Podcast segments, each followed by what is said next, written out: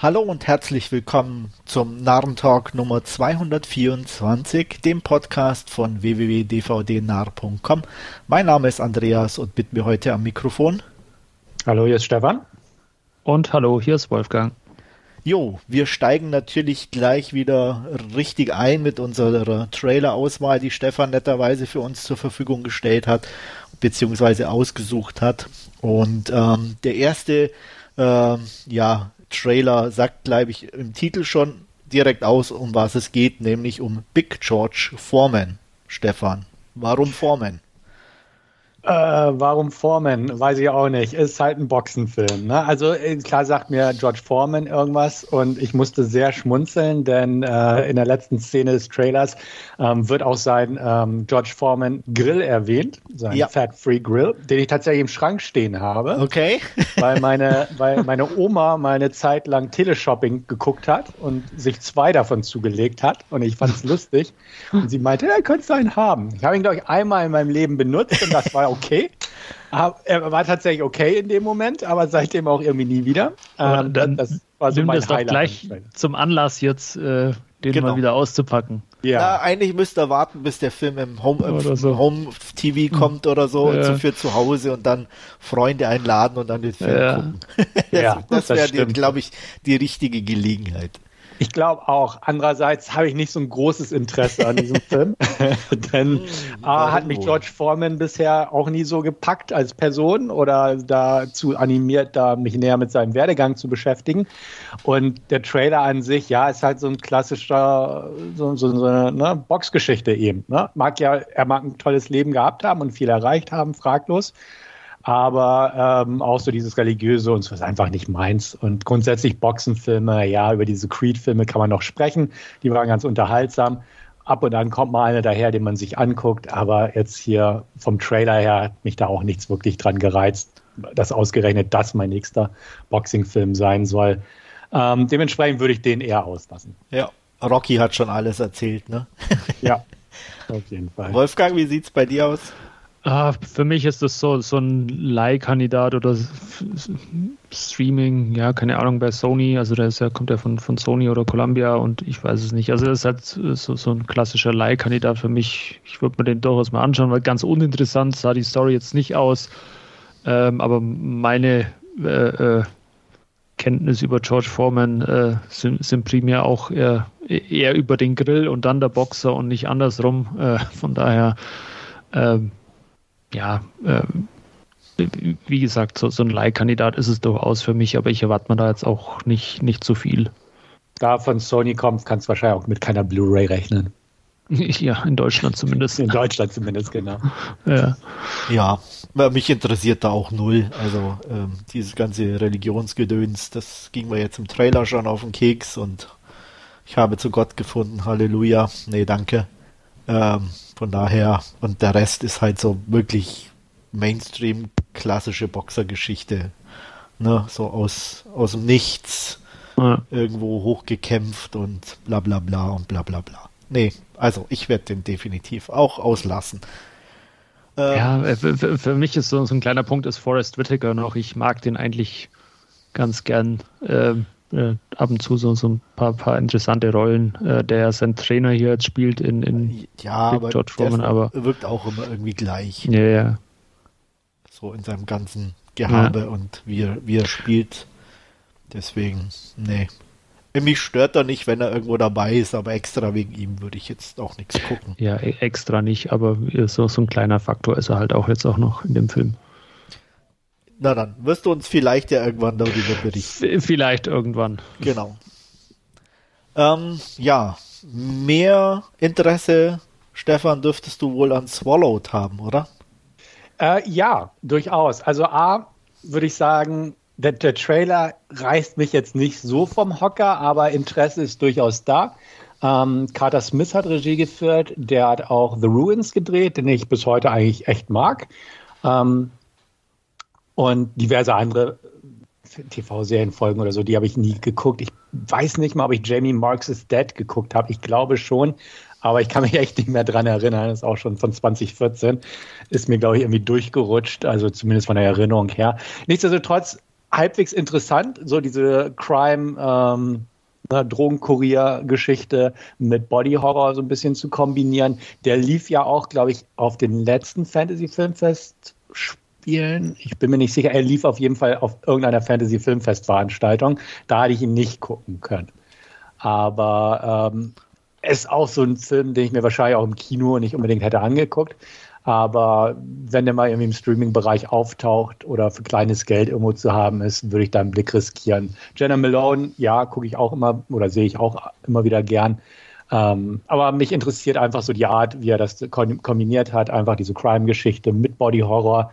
Ob das jetzt als Film funktioniert oder wirklich spannend ist oder wie auch immer überzeugend ist, weiß ich noch nicht so wirklich abzuschätzen vom Trailer her, aber durchaus eine gewisse Neugier ist vorhanden. Ja. Wolfgang? Ähm, Wenn es nur diese Crime-Geschichte gewesen wäre mit diesem Drogenschmuggel und, und da diesen äh, äh Hinterwäldlern, wie auch immer, äh, äh, fände ich's, hätte ich es ganz interessant gefunden, aber da diese Body-Horror-Sache, die dann dazu kam oder so, das ist äh, dann nichts für mich. Äh, wo, wobei ich aber auch äh, den von dir erwähnten The Ruins, den hatte ich auch gesehen, vor etlichen Jahren, glaube ich den habe ich irgendwie noch ganz passabel in Erinnerung, muss ich sagen. Ja, also ich bin so hin und her gerissen. Eigentlich interessiert er mich nicht so wirklich von der Optik her. Horror ist aber natürlich schon immer so ein Thema. Mal gucken, ob er mir irgendwo über den Weg läuft. Ähm, du hast übrigens recht, er lief letztes Jahr, also in den Fan auf dem Fantasy Filmfest 2022, wenn ich das richtig in Erinnerung habe. Und äh, Jamie Marks is Dead habe ich tatsächlich irgendwann mal angeguckt, aber nicht wirklich irgendwo eine Erinnerung dran. Und ich habe gerade nachgeguckt, ich hatte dem zweieinhalb von fünf Sternen gegeben, also ein klassischer Durchschnitt. Ja. Also ich glaube, ich glaube, wie gesagt, auch, dass ich ihn geguckt habe, aber ich kann mich beim besten Willen nicht dran erinnern. Ja. ja.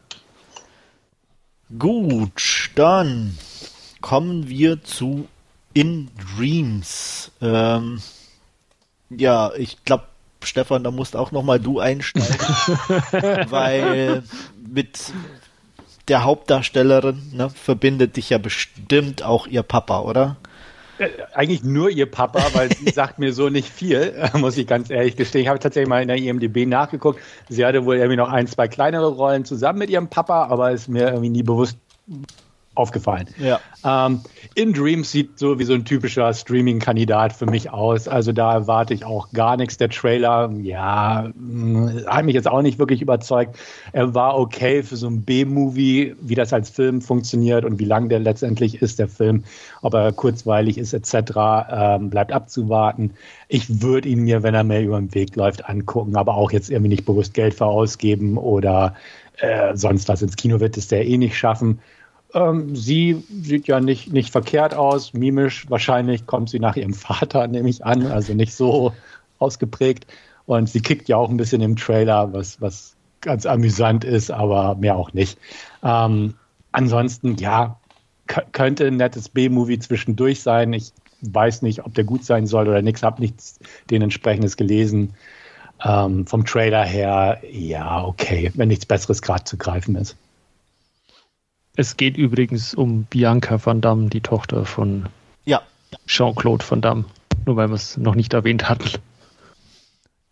Wobei ich dann auch irgendwie nachgeguckt hatte und ähm, die äh, firmiert ja auch unter mehreren Namen, was ich so ja, gesehen okay. habe. Ähm, ja, irgendwie Brie oder sowas. Genau, Brie auch mal, ja. ist irgendwie noch und irgendwie, was war das noch? Ja, nicht heißt, nee, irgendwie so. Ähm, ich weiß nicht, aber auf jeden Fall irgendwie noch ein anderer Van ja. Fahrenberg. Okay, vielleicht irgendwie mal geschieden, ein, zwei Mal. Oder ja, so. keine Ahnung, aber auf jeden Fall hatte ja. ich irgendwie erst danach geguckt und hat dann irgendwie einen anderen Namen angezeigt. Ach, hey, die, nach der habe ich doch gar nicht gesucht. So. Vielleicht ist es auch irgendwie sein tatsächlich echter Name. Ich weiß nicht von Van Damme, dass der irgendwie auch tatsächlich kann, kann sein, heißt ja. oder so. Mhm. Ähm, aber keine Ahnung. Ja, okay, habe ich gerade geguckt. Jean-Claude Van Damme heißt eigentlich Jean-Claude Camille François van Varenberg. Ah. Deswegen auch bei ihr, also wie gesagt, aber wie du auch sich richtig an, äh, angemerkt hast, auch irgendwie unter dem Namen Brie irgendwie wohl mhm. äh, schon aufgetaucht. Ja, ähm, ich, ich lasse den aus. Also mimisch war das jetzt nicht meins und auch äh, der Rest hat mich jetzt nicht wirklich angesprochen. Ah, der, der coole Roundhouse-Kick. Ja, solange sie keinen Spagat auf dem Küchentisch oder ja, in der also, Küche macht, ist das äh, langweilig. Okay. Zählt, zählt, alles nicht. Nee, das kann nur ihr Papa. Ja, ja Wolfgang, du?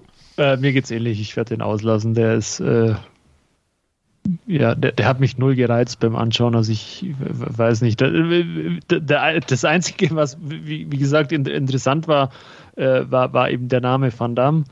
Und äh, ich muss dann halt schmunzeln, wie sie da halt diesen, diesen äh, äh von hinten beleuchteten Kick äh, äh, in, in diesen Sandsack da reinmacht oder so. Der sah, sah, sah schon ein bisschen stylisch aus, aber ansonsten ja, ist der, also hat, hat, hat der mich null interessiert, der Trailer zu dem Film. Ich muss aber auch ganz offen gestehen, das war auch so der Hauptangriffspunkt ja. für mich, diesen Trailer überhaupt in die Ja, natürlich, klar, logisch, sowas zieht einen natürlich an, wenn man da äh, was in der Richtung ähm, sieht. Äh, ist natürlich auch logisch, dass die ähm, die Macher natürlich auch mit dem Namen hm. jetzt hausieren klar. gehen. Mhm. Ähm, also es war ja auch im, im Trailer, glaube ich, war, war der Schriftzug vom Namen ganz groß gestanden, oder? Ja, ja. oder? Ja. Ich glaube schon. Ja. Von daher, ähm, wenn du übrigens nach Bianca Brie guckst, findest du irgendwie in mehreren Filmen. Ah, okay. Hm. Äh, hauptsächlich aber auch mit ihrem Papa. ja, ja, gut. Wahrscheinlich ja. irgendwie, als sie vielleicht noch jünger war, keine Ahnung. Hm. Aber okay irgendeine Kinderrolle. Aber da findest du was und da gibt es dann auch ähm, in, Infos zu In Dreams, aber wie gesagt auch nicht wirklich Wichtiges oder so. Ich fand noch irgendwie ganz interessant äh, im, in dem Trailer irgendwie oben äh, als Untertitel Head to a Cabin in the Woods irgendwie so, wo, wo auch schon wieder ich mir denke, ah, äh, wer, wer lässt sich sowas einfallen? Ne? Soll das irgendwie interessant machen oder keine Ahnung, aber ja, das sowas ja. schreckt mich immer eher ab. Ja, ja, ja, klar. Ich, ich äh, nachdem ich die Cabin in the Woods Filme nie gesehen habe, kann es gar nicht zuordnen, aber äh, die Anspielung ist mir, ist mir auch aufgefallen, aber keine, keine Ahnung, waren es gute Filme, schlechte Filme? Ich, Ach, Cabin also in the Woods ist ganz nett. Ja, und den kannst du dir auch bedenkenlos angucken. Ja. Okay. Also absolut bedenkenlos, weil das eigentlich ja mehr eine Satire ist oder ne? Okay. Ja, ich würde auch fast sagen, das ist schon genau eigentlich was für dich. Ja, Echt? definitiv. Ja. Wundert mich, dass du den noch gar nicht gesehen nee, hast. Nee, nee. Ging bis jetzt an mir vorbei, aber ich werde man mal notieren und dann mal gucken, ne? Ja, weil der wird passen. Also gehe ich ganz voll aus, dass du den mögen wirst. Der ist, der ist ganz lustig. Also der ist, der ist nett war, ich weiß gar nicht, wer da irgendwie beteiligt war, aber ich meine. Das war doch der, der jetzt die Marvel, der hat ein Endgame gemacht. Wie hieß er denn auch? Der auch Firefly gemacht hat. Ich komme nicht auf den genau. Namen. Joss Whedon. Genau. Ja, der, der war da irgendwie dran. Genau. Ich glaube nicht, dass er Regie geführt hat, sondern ein anderer, aber. Ja, ja, die Regie hat ein anderer geführt, aber er war da irgendwie involviert und auch, ich glaube, darstellertechnisch äh, waren da irgendwie so ein paar Bekannte aus seinem Universum, mhm. sage ich mal irgendwie mit dabei und ähm, auch natürlich gute bekannte Leute. Ich meine Sigourney Weaver und Chris Hemsworth zum Beispiel ja, auch irgendwie genau. mich erinnern zu können. Also ja, wenn, man, wenn, man, mir natürlich gesagt hätte, dass da Joss Whedon die ja, ja. Spiele Hättest du den schon lange geguckt, ne? Hätte ich mir den schon lange mal angeguckt. Ja, ja. Und er ist halt total Kein... Meta und so und überhaupt. Und, ja, genau. Also von daher müsste das schon was für dich sein. Ich glaube auch, definitiv eigentlich. Und, wobei der Cabin in the Woods halt nur vom Namen her irgendwie halt auch schon so äh, Augenzwinker äh, äh ist und, und, so andere mhm. Filme in der Richtung dann schon eher in der klassischen Horrorrichtung ja. gesiedelt sind. Ich hatte den auch immer als, als Horrorfilm irgendwie. Ja, ist er schon ein bisschen, aber halt, okay. wie gesagt, so äh, ein bisschen. Ja, du kannst ihn nicht, also er, anders, also. ja, er nimmt sich nicht ernst, also kann man ihn auch nicht als richtigen Horrorfilm ernst nee. nehmen. Also, von daher, guck ihn dir ruhig an. Ja, ja. Ich habe ihn jetzt mal auf die Leihliste gepackt. Hervorragend. Schauen. Gut. Ähm, ja, dann mache ich mal weiter mit äh, Divinity. Äh, das ist mir, sorry, tu azi-fazi. Den werde ich definitiv auslassen. Ähm, ja, ja. Ähm, Schwarz-Weiß ist ja ganz nett so, aber da hatte ich gerade einen gesehen, der war wahrscheinlich wesentlich besser. komme ich später noch dazu. Und ähm, ja, ähm, der Regisseur sagt mir nichts, Eddie Alcazar. Ich weiß nicht, Stefan, kennst du den? Ähm, tatsächlich ein bisschen. Also der hat Perfect gemacht vor ein paar Jahren, der aber nie in Deutschland rausgekommen ist und wo ich den Trailer recht cool fand. Ja. Und ne, tatsächlich nach dem Divinity-Trailer ist mir das wieder irgendwie eingefallen. Und dann habe ich auch lange geforscht und tatsächlich eine Blu-ray-Veröffentlichung in Finnland gefunden und die ist jetzt gerade auf dem Weg zu mir. Okay. Ähm, also deswegen mal gucken. Ähm, das war auch von Soderbergh produziert, so ein Science-Fiction-Dings mit Abby Cornish. Okay. Also da, ja. da, bin ich mal gespannt, aber auch so ein bisschen artsy, nur nicht schwarz-weiß. Ähm, ja, aber sonst, also er sagte mir so ein bisschen was, ja. aber gesehen von ihm habe ich tatsächlich noch nichts. Ja, und mein, klar, Steven Dorff, Scott Bakula sind natürlich alte Recken in Anführungsstrichen, aber extra wegen denen würde ich jetzt den Film auch nicht gucken. Aber Bella Thorne. Die interessiert mich erst recht nicht. Das ist, da, musst Dich du, da, nicht. Musst, da musst du mit Stefan sprechen. Ja. ja. Äh, interessiert ähm, dich denn, Wolfgang? Genau. Ah, ja, wie, wie, du schon sagst, das ist halt sehr arzi-fazi, wo, wobei ich muss gestehen, also diese schwarz-weiß Science-Fiction-Bilder, das sah schon cool aus, also aber ob ich, keine Ahnung, 90 Minuten oder ich habe nicht nachgeschaut, wie lange geht, aber so, dann ist es, glaube ich, halt auch ein bisschen too much und ähm, ähm, aber stylisch fand ich ihn, muss ich ganz ehrlich gestehen. Ähm, aber ob, ob mich das jetzt dazu bewegen wird, mir den Film dann anzuschauen, ah, weiß ich nicht. Echt schwierig. Tendenziell auch eher nicht. Außer ich wenn der sich dann irgendwie so ein bisschen als, als äh, Geheimtipp entwickelt oder so. Ich werde mal berichten. Ja. Mach das, ja. Ähm, genau. Bitte darum, ja. Ja, weil der, der interessiert mich schon. Also klar kann er auch natürlich prätentiös daneben gehen, auf jeden Fall. Äh, die Gefahr besteht bei sowas ja immer. Ähm, aber neugierig bin ich. Die Bilder sahen interessant aus. Und ich bin, bin mal gespannt. Also einfach, ich lasse sowas auf mich zukommen. So ein bisschen so, so, so schräge Pseudo-Retro-Dinger gibt es ja häufiger in letzter Zeit. Ich sage mhm. nur Panos Cosmatos und so. Ähm, hier schwarz-weiß, Arzi. Ähm, ja, Hit or Miss, sage ich mal. Ich glaube, das wird so ein bisschen ja. so in die also Richtung ich glaub, gehen. Den mittendrin so ganz okay äh, fällt da flach. Ja, ich glaube auch.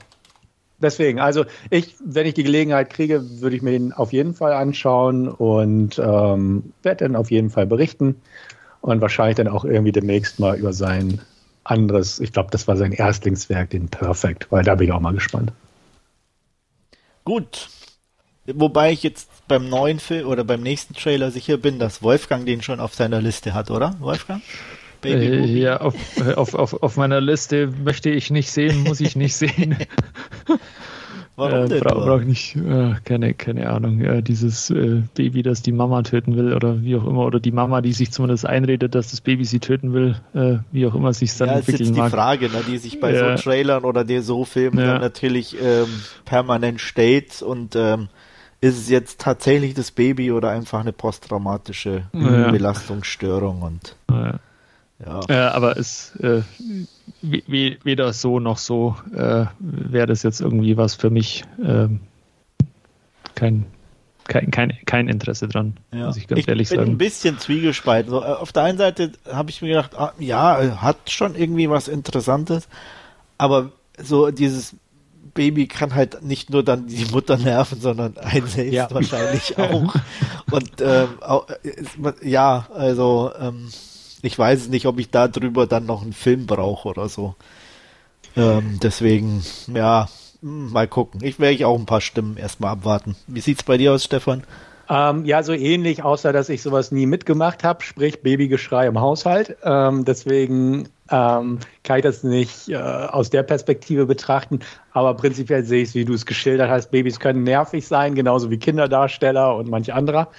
Ähm, der Trailer sieht nicht uninteressant aus, definitiv nicht. Aber so die ganze Thematik mit dem Baby, ja, also ich gehe davon aus, es wird mehr in die Psychothriller- oder Psychodrama-Richtung gehen, ähm, mit so einzelnen natürlich Tendenzen in die Horror-Ecke.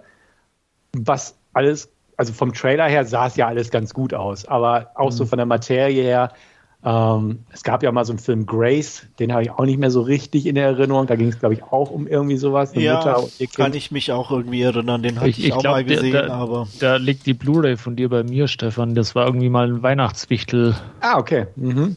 Glaube ich zumindest. ich könnte jetzt okay. aber nicht sagen, ob ich ihn gesehen habe oder nicht. Ja, okay. Aber der ging, der ging eher in die Horror-Ecke, glaube ich. Ja. Aber ja, also Baby Ruby, hm, ja, wenn er bei Amazon oder, oder Netflix auftauchen würde, würde ich es wahrscheinlich versuchen aus Neugier. Aber ist, ja, ein leichtes Interesse ist da, aber jetzt nicht so aktiv, dass ich ihn ähm, wirklich ansteuern würde, beziehungsweise raussuchen würde, wo es den gibt, etc. Sondern wenn er mir über den Weg läuft und ich mich daran erinnere und mich gerade irgendwie eine Stimmung für sowas fühle, ja, könnte es durchaus passieren. Ne, die Hauptdarstellerin ist ja auch ähm, ganz, ganz, ganz gut und uns wohl bekannt. Aus ich ich habe mir die ganze Zeit gesagt, woher kenne ich sie? Also Portrait of a Lady on Fire. Ah, okay. Den ja. haben wir, glaube ich, auch mal irgendwann besprochen. Ne? Den haben wir besprochen, ja, ja. den mochten wir. Genau, ja. ja. Da hat mhm. sie auch mitgespielt.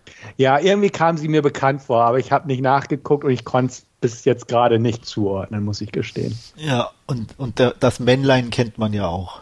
Auch wenn ich es nie gesehen habe, aber. Ja, genau, ich wollte gerade sagen, gesehen habe ich es auch nicht, aber hm. ja. Aus Game of Thrones, einfach für unsere Zuhörer. Genau, hm. aber ich bin mir sicher, das wissen die meisten. Ja, vermutlich. Und Portrait of a Lady in Fire hat man in äh, Ausgabe 187 war das. Also okay. ist auch ein bisschen her schon wieder. Ja. Und jetzt zum Abschluss der Trailer. Endlich, Wolfgang, nur für dich. End, endlich, endlich, noch was, endlich, endlich was Persönliches zum genau, Schluss. Genau, was, was Sympathisches, was allen gefällt. Ja. ja. Jackie Chan ja. in Ride On. Ja. Ja. Ähm, Komm, gib's ich, zu, du guckst den eh. Ich bin nicht abgeneigt, muss ich ganz ehrlich sagen, weil, weil er, äh, also es ist halt nicht so, so ein, so ein äh, äh es ist halt so, so ganz leicht Humor, oder nicht leicht humorig, sondern so ein ganz leichter Film mit, mit diesem Jackie Chan Humor und dann das Pferd, muss ich gestehen, schreckt mich noch ein bisschen ab. Ich bin jetzt kein großer Pferdefan oder so, aber Ah, dieses, dieses äh, Stuntman-Duo da als mit dem ums Pferd. Ja, ich, aber äh, ich, ich fand, also ich fand die Idee ganz wichtig äh, oder ganz witzig. Äh, also Jackie Chan als, als Stuntman, der mit seinem Stuntpferd dann halt irgendwelche mhm. Stunts übt, wie auch immer, und dann äh, es sah ganz nett aus, muss ich gestehen. Ich, ich äh, würde mir den durchaus leihen und die Chancen stehen da irgendwie in Deutschland gut, weil da diese Jackie Chan-Filme ja meistens von irgendwelchen Anbietern oder so veröffentlicht werden. Also ich werde mir den dann sicherlich auch mal ähm, auf, auf die Leihliste packen, aber ich, also da ist durchaus ja auch das Potenzial da, dass er dann halt irgendwie auf, auf Filmlänge halt auch einfach nur äh, ja nervig wird mit der Zeit. Aber also es sah jetzt auch von, von, von der Produktion nicht schlecht oder billig aus. Von, von daher lasse ich den sicherlich auf mich zukommen. Na, ich nicht. Ja. Ich lasse den an mir vorbeiziehen. Wink ihm hinterher. Ja. Ich, ich lasse ihn an mir vorbei galoppieren. Genau. Pa passt ja. auf, dass euch das Pferd nicht in den Hintern tritt. ja, nee, weil Jackie Chan, wie gesagt, war eh noch nie meins. Mhm. Ähm, von, von der ganzen Art her. Klar, ähm, Respekt vor seinen Leistungen, gar mhm. keine Frage, aber ähm, er ist ja in den letzten Jahren jetzt auch ähm, als sehr ich sag mal, nationaltreu aufgefallen. Mhm. Und ähm, hier kommt dann auch noch dazu, ich weiß jetzt nicht, ob das unbedingt sehr animal-friendly abgelaufen ist. Ähm, deswegen, ja, nee, also ganz sicher nicht. Ja. Jackie Chans großer Traum war ja immer, äh, dass er halt auch mal in romantischen Rollen besetzt wird, aber das hat sich dann auch nie manifestiert oder so. Es, es ist Ach, nie was, nie was geworden. ich kann mir ehrlich gesagt auch nicht vorstellen in so einer Rolle, aber das, das hat er in diversen Interviews hat er das ja. schon, schon, geäußert, dass er das eigentlich gern mal gemacht hätte, aber ist nie irgendwie zustande gekommen. Ja. Also, also einfach nur fürs Protokoll, an mir wird er auch vorbeiziehen, der Film. Ähm, ja, Jackie Chan war nie was für mich und äh, das Pferd hat es jetzt auch nicht rausgerissen für mich. Und ähm, ja, gut, vielleicht konnte ich den Wortwitz im Trailer nicht verstehen, möglich. Aber es, es war einfach so gar nichts für mich. Also, Nee, aber schön, dass es dir gefallen hat, Wolfgang. Und ja, so. ge gefallen ist jetzt schon sehr hoch gegriffen. Ja, aber, aber bei dem Trailerauswahl heute ist es schon Highlight ja, gewesen, oder? Ja, das auf alle Fälle. Äh, Siehst du. Das hast du ja nur so praktisch ja die schlechten der äh, Stefan gesucht, damit dann am Ende Wolfgang mhm. so sagen kann, ja, ja.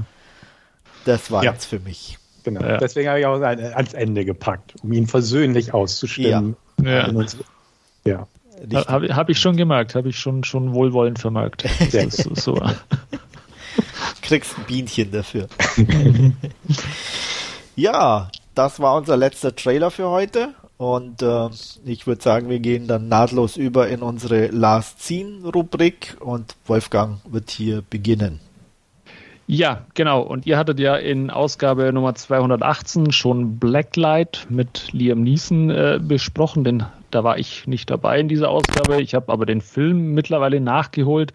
Äh, ganz kurz zum Inhalt. Äh, Liam Neeson spielt einen FBI-Ausputzer namens Travis Block, äh, der halt so ja unter der Hand und, und äh, äh, ja, eher so, so die Drecksarbeit ein bisschen für das FBI oder für den FBI-Director ähm, erledigt und ähm, ja, äh, da soll er auch einen, einen äh, Kollegen, ähm, der äh, mit einer Reporterin sprechen will über gewisse Vorkommnisse, äh, zurückholen und ähm, die Situation eskaliert. Ähm, sein Freund und Kollege wird, wird äh, erschossen und ähm, er zweifelt immer mehr an ja, seiner Tätigkeit, die er da für das FBI erledigt.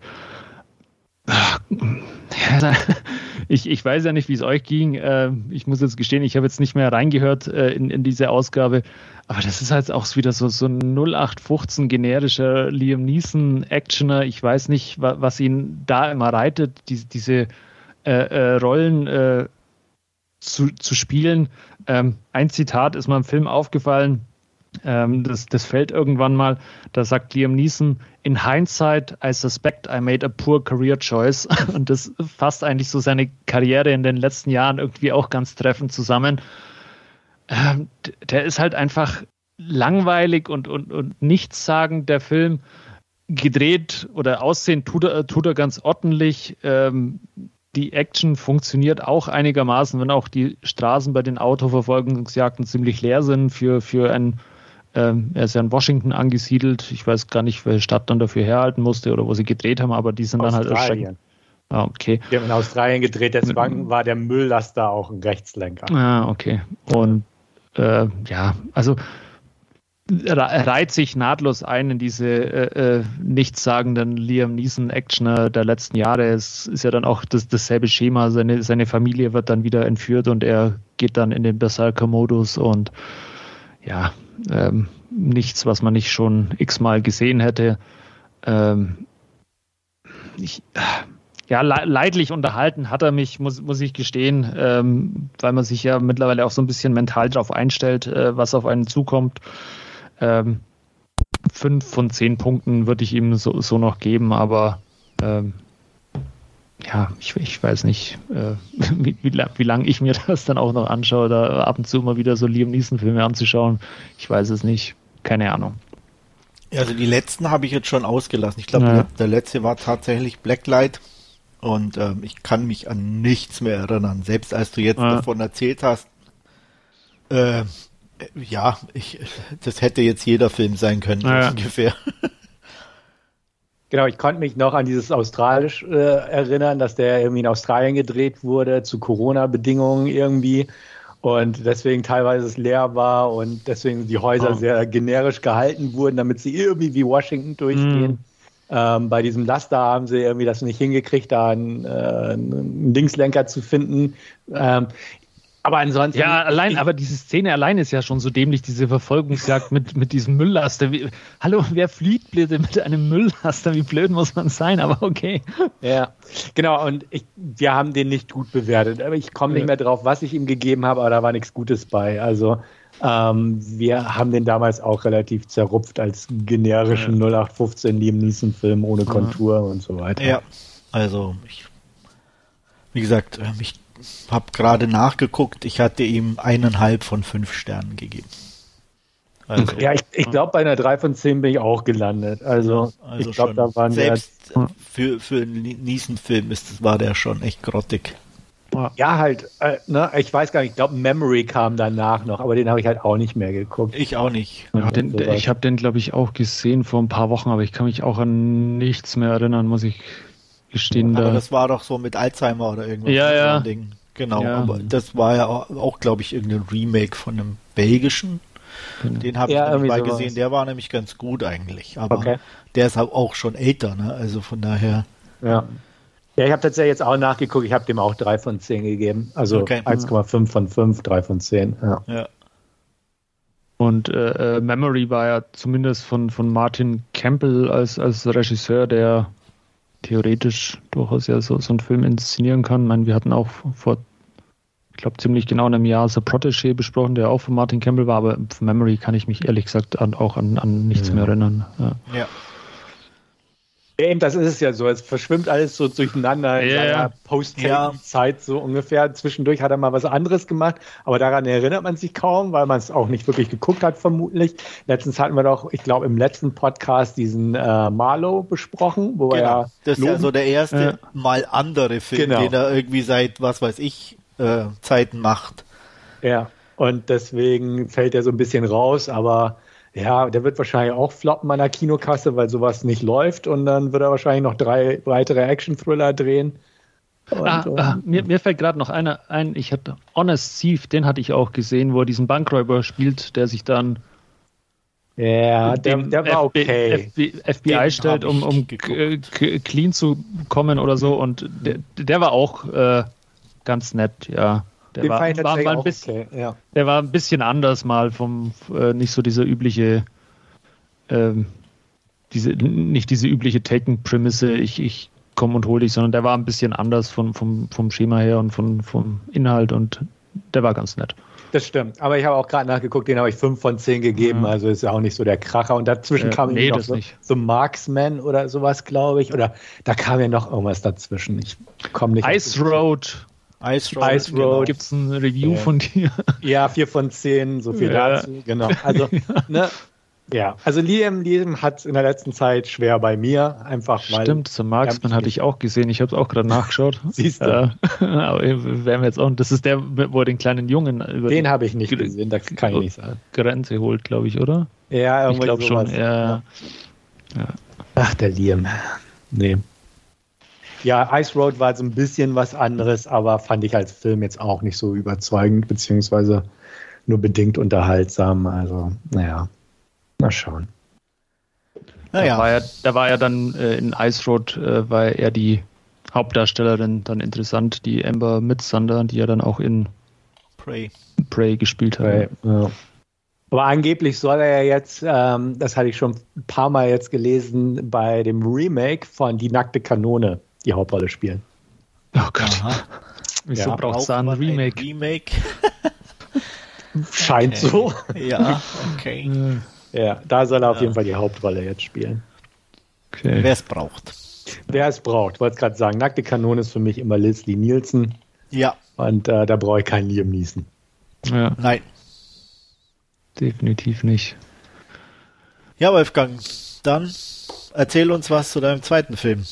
Ja, ähm, aufgrund der zahlreichen Oscar-Nominierungen habe ich mich jetzt dann doch auch mal dazu entschlossen, auf Netflix im Westen nichts Neues oder der englische Titel All Quiet on the Western Front anzuschauen. Und ähm, es ist ja bei Kriegsfilmen ist es ja immer durchaus ein bisschen äh, äh schwierig und äh, der, also der war jetzt schon auch schwerer Tobak zum Anschauen, muss ich gestehen. Ähm, beeindruckend fand ich ähm, die Eröffnungssequenz. Äh, da haben sie so ähm, den Weg einer Uniform quasi äh, äh, nachvollzogen, wie halt ein Soldat äh, an, an der Westfront fällt, äh, wie dann halt eben sein toter Körper samt Uniform äh, aufgesammelt wird, er entkleidet wird, die Kleider oder die Uniformen und, und Schuhe und alles äh, in irgendwelchen Säcken landen, dann irgendwo hin verschifft werden, äh, gereinigt, geflickt werden und dann ähm, unserem Hauptprotagonisten äh, Paul Bäumer, äh, ein junger Student, der sich für den Frontdienst gemeldet hat, äh, wieder zugewiesen wird. Also das ist halt so, so ein eindrücklicher Blick gewesen. Das ist halt immer so, so ein Kreislauf ist, die, die Leute in der Uniform, es stirbt einer nach der, dem anderen weg da in, in, in diesem äh, Ersten Weltkrieg in den Schützengräben und, und die Uniform wird dann halt immer wieder äh, verwendet und ähm, ja, auch ansonsten ist, ist, ist es halt schon sehr eindrücklich zu sehen, auch, auch diese äh, Grausamkeiten da an der Front, wie dann teilweise äh, ja auch, äh, äh also abseits von, von Gas und, und Granaten, die über den Soldaten niedergehen, dann teilweise halt auch mit, mit Flammenwerfern äh, äh, gekämpft wurde oder wenn dann die schweren Panzer über die Schützengräben drüber rollen.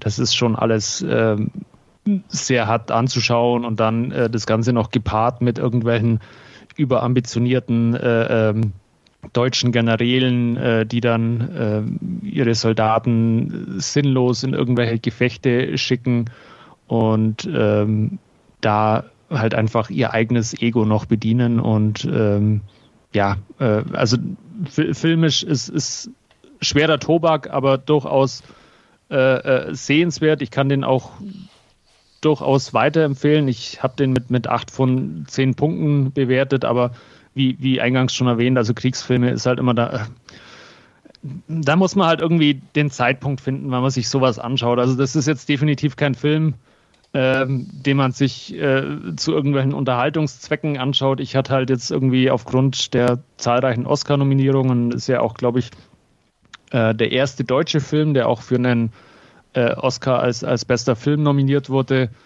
Ähm, das habe ich halt jetzt so, zum Anlass genommen, mir den anzuschauen. Ich, ich fand den, wie gesagt, äh, sehr beeindruckend. Allein auch diese, äh, die, die, diese, äh, die, ja, einfach die, diese Grausamkeiten, diese Schützengräben äh, bebildert zu bekommen. Das ist einfach, ja, äh, sehr, sehr, sehr schwer anzuschauen, aber ähm, nichtsdestotrotz äh, äh, durchaus sehenswert eben. Und ähm, wie, wie, gesagt, ich, ich kann dem jedem nur irgendwie ans Herzen legen. Ähm, wenn man eben den richtigen Zeitpunkt für sich findet, wäre das Ganze ein bisschen aus ähm, der gegnerischen Perspektive, aus äh, äh, beziehungsweise aus der Perspektive von einem englischen Soldaten äh, sehen möchte, der kann sich ja 1917 von Sam Mendes anschauen, der auch vor ein paar Jahren erschienen ist, ähm, der auch dieses äh, äh, ja, Geschehen an der Westfront äh, aus eben der Perspektive dieser englischen Soldaten beleuchtet. Ja. Wie schaut es bei euch aus? Irgendwann noch Interesse, den mal ja, anzuschauen? Er steht immer noch auf meiner Liste, ja. aber es ist halt wirklich so ein Film, den du nicht einfach mal so guckst. Irgendwie. Ja. Ja, absolut genau das ist es. Also ja. Interesse auf jeden Fall. Ähm, ich habe keine Zweifel dran, dass es ein guter Film ist, da haben wir auch schon genug drüber gehört. Aber schwere Kost und dementsprechend mm. nicht einfach mal so wegzugucken abends. Da muss man wirklich in der Stimmung sein, ja. wie bei vielen Kriegsfilmen, die halt wirklich die ja. Anti-Kriegsfilm-Schiene fahren und jetzt nicht unbedingt auf irgendwelche Spektakelwerte aus sind oder ja. sowas. Also ja, Interesse definitiv eines Tages bestimmt, aber jetzt gerade irgendwie noch nicht die richtige Zeit gefunden. Vielleicht gewinnt er ja den einen oder anderen Oscar. Er ist ja auch mehrfach nominiert in unterschiedlichen Kategorien. Vielleicht ist das ja dann nochmal so ein Anlass, genau. mal reinzuschauen. Gut, aber das soll es dann auch von mir gewesen sein. Na dann, danke ich erstmal hier, bis hierhin und Stefan übernimmt und erzählt uns etwas über Rurouni Kenshin. Genau, ich erzähle etwas über die Realverfilmung der Manga-Vorlage ähm, Rurouni Kenshin. Und zwar gibt es da insgesamt bereits über zehn Jahre verteilt fünf Filme. Ähm, ich bin jetzt durch die ersten drei, wobei ich aber mit dem letzten angefangen habe, ironischerweise, aber auch nur deshalb, weil es ein Prequel ist. Und ich dachte mir, hey, fangen wir doch mit einem Prequel an und äh, gehen ziehen das Pferd von hinten auf, hätte ich was gesagt. Ähm, genau, ich habe angefangen mit Rurouni Kenshin, ähm, wie es in der IMDB heißt, The Final Chapter, Part 2, The Beginning. Und das ist nämlich das besagte Prequel. Da geht es, oder grundsätzlich geht es in der Reihe um einen Samurai, Rurouni Kenshin. Ich nenne ihn nur noch Kenshin jetzt für die Zeit dieser Besprechung, der in diesem Film der um die 1860 angesiedelt ist, ähm, als ähm, Assassin, Schrägstrich Profikiller arbeitet und ähm, durch seine große Kampfkunst und hohe Kampfgeschwindigkeit und äh, einfaches Geschick grundsätzlich ähm, als einer der besten Killer gilt und ähm, halt viele Mordaufträge durchführt ähm, zugunsten des Kaiserreichs. Also es ist dabei ähm, dieses Kaiserreich ist noch nicht etabliert in Japan, ist kurz davor und er arbeitet halt genau darauf hin. Er war nämlich ein einfacher Bürger, der da im, dem Kampf beigetreten ist, um halt Japan in eine neue Zeit zu führen. Und dafür hat er sich die Seite quasi des Kaisers ausgesucht, um den an die Macht zu bringen und arbeitet entsprechend als Attentäter. Und ähm, ja, der Film beleuchtet halt am Anfang seine Zeit als Attentäter, zeigt natürlich auch, wie toll er ist und so weiter. Und ähm, dann passieren bestimmte Sachen, die ihn dazu bewegen oder grundsätzlich seine Organisation dazu bewegen, erstmal ein bisschen unterzutauchen, sodass er aufs Land geschickt wird. Ähm, zuerst im Prinzip muss er in so einem Gasthaus unterkommen, wo er eine junge Bedienung kennenlernt, äh, beziehungsweise jemand, der äh, dort arbeitet. Die rettet er vorher. Ähm, es ist, okay, retten ist jetzt übertrieben formuliert, aber es kommt in einem Gasthaus zu einer Konfrontation, wo sie quasi angebaggert wird oder ne, herablassend behandelt wird. Er stellt sich oder setzt sich für sie ein. Ähm, beim Verlassen des Gasthauses wird er wiederum von einem Killer angegriffen, ähm, den besiegt er und sie bekommt das mit. Ähm, fällt in Ohnmacht, er bringt sie in ein Gasthaus und sie findet dort einen Job. Auf jeden Fall Sie findet Zugang zu ihm. Er ist nämlich sehr emotionslos, sehr reserviert, einfach nur auf seine Tätigkeit, sprich das Töten fixiert. Und er, sie findet so ein bisschen mit ihrer Art her einen Zugang zu ihm. Ähm, ja, er kommt zur Ruhe in ihrer Nähe. Das erkennen halt auch seine Kameraden und ähm, überreden sie dann quasi dazu, mit ihm unterzutauchen, aufs Land zu gehen und dort, also quasi als Bauernpärchen, ähm, erstmal sich verborgen zu halten. Ähm, da sie so, so, ein, so ein Beziehungsverhältnis platonisch in dem Sinne erstmal zueinander aufgebaut haben, ähm, sind beide natürlich dafür, beziehungsweise haben nichts dagegen und ähm, während der Zeit halt auf dem Lande, wo sie halt äh, das Pärchen spielen, kommen sie einander nä näher. Aber es gibt halt ein großes Geheimnis im Hintergrund, ähm, das will ich jetzt nicht spoilern, auch wenn es ein Prequel ist, ähm, wo es dann halt zu bestimmten Ereignissen kommt, die tragisch enden. Denn es ist eine ganz, im Prinzip ist The Beginning eine tragische Liebesgeschichte, hauptsächlich ähm, mit diversen Action-Szenen drin, vor allem am Anfang und am Ende. Diese Action-Szenen sind sehr blutig, äh, also nicht, nicht sehr blutig, aber sind blutig und relativ ähm, hart von der Art her. Ähm, und spektakulär, einfach wegen seinem Kampfstil ähm, und auch überzeugend.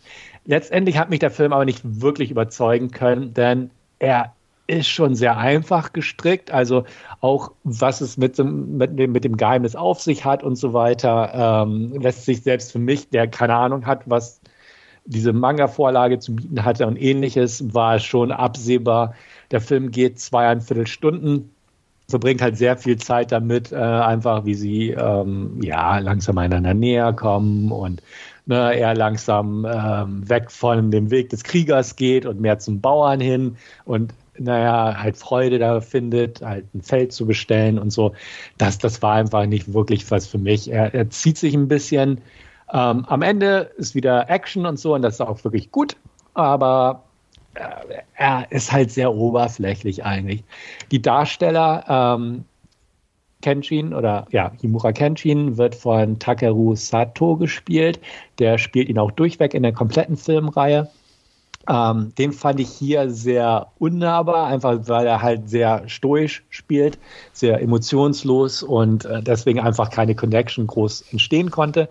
Klar passt es zu seiner Rolle und klar lockert er ein bisschen in ihrer Gegenwart auf, aber ähm, einfach, er war mir dadurch einfach irgendwie blass. Ähm, seine, sein Love Interest, Tomoe, fand ich ganz putzig, die Schauspielerin. Die hat das auch gut gemacht und man kann verstehen, warum er in ihrer Gegenwart sich wohlfühlt. Alles gut.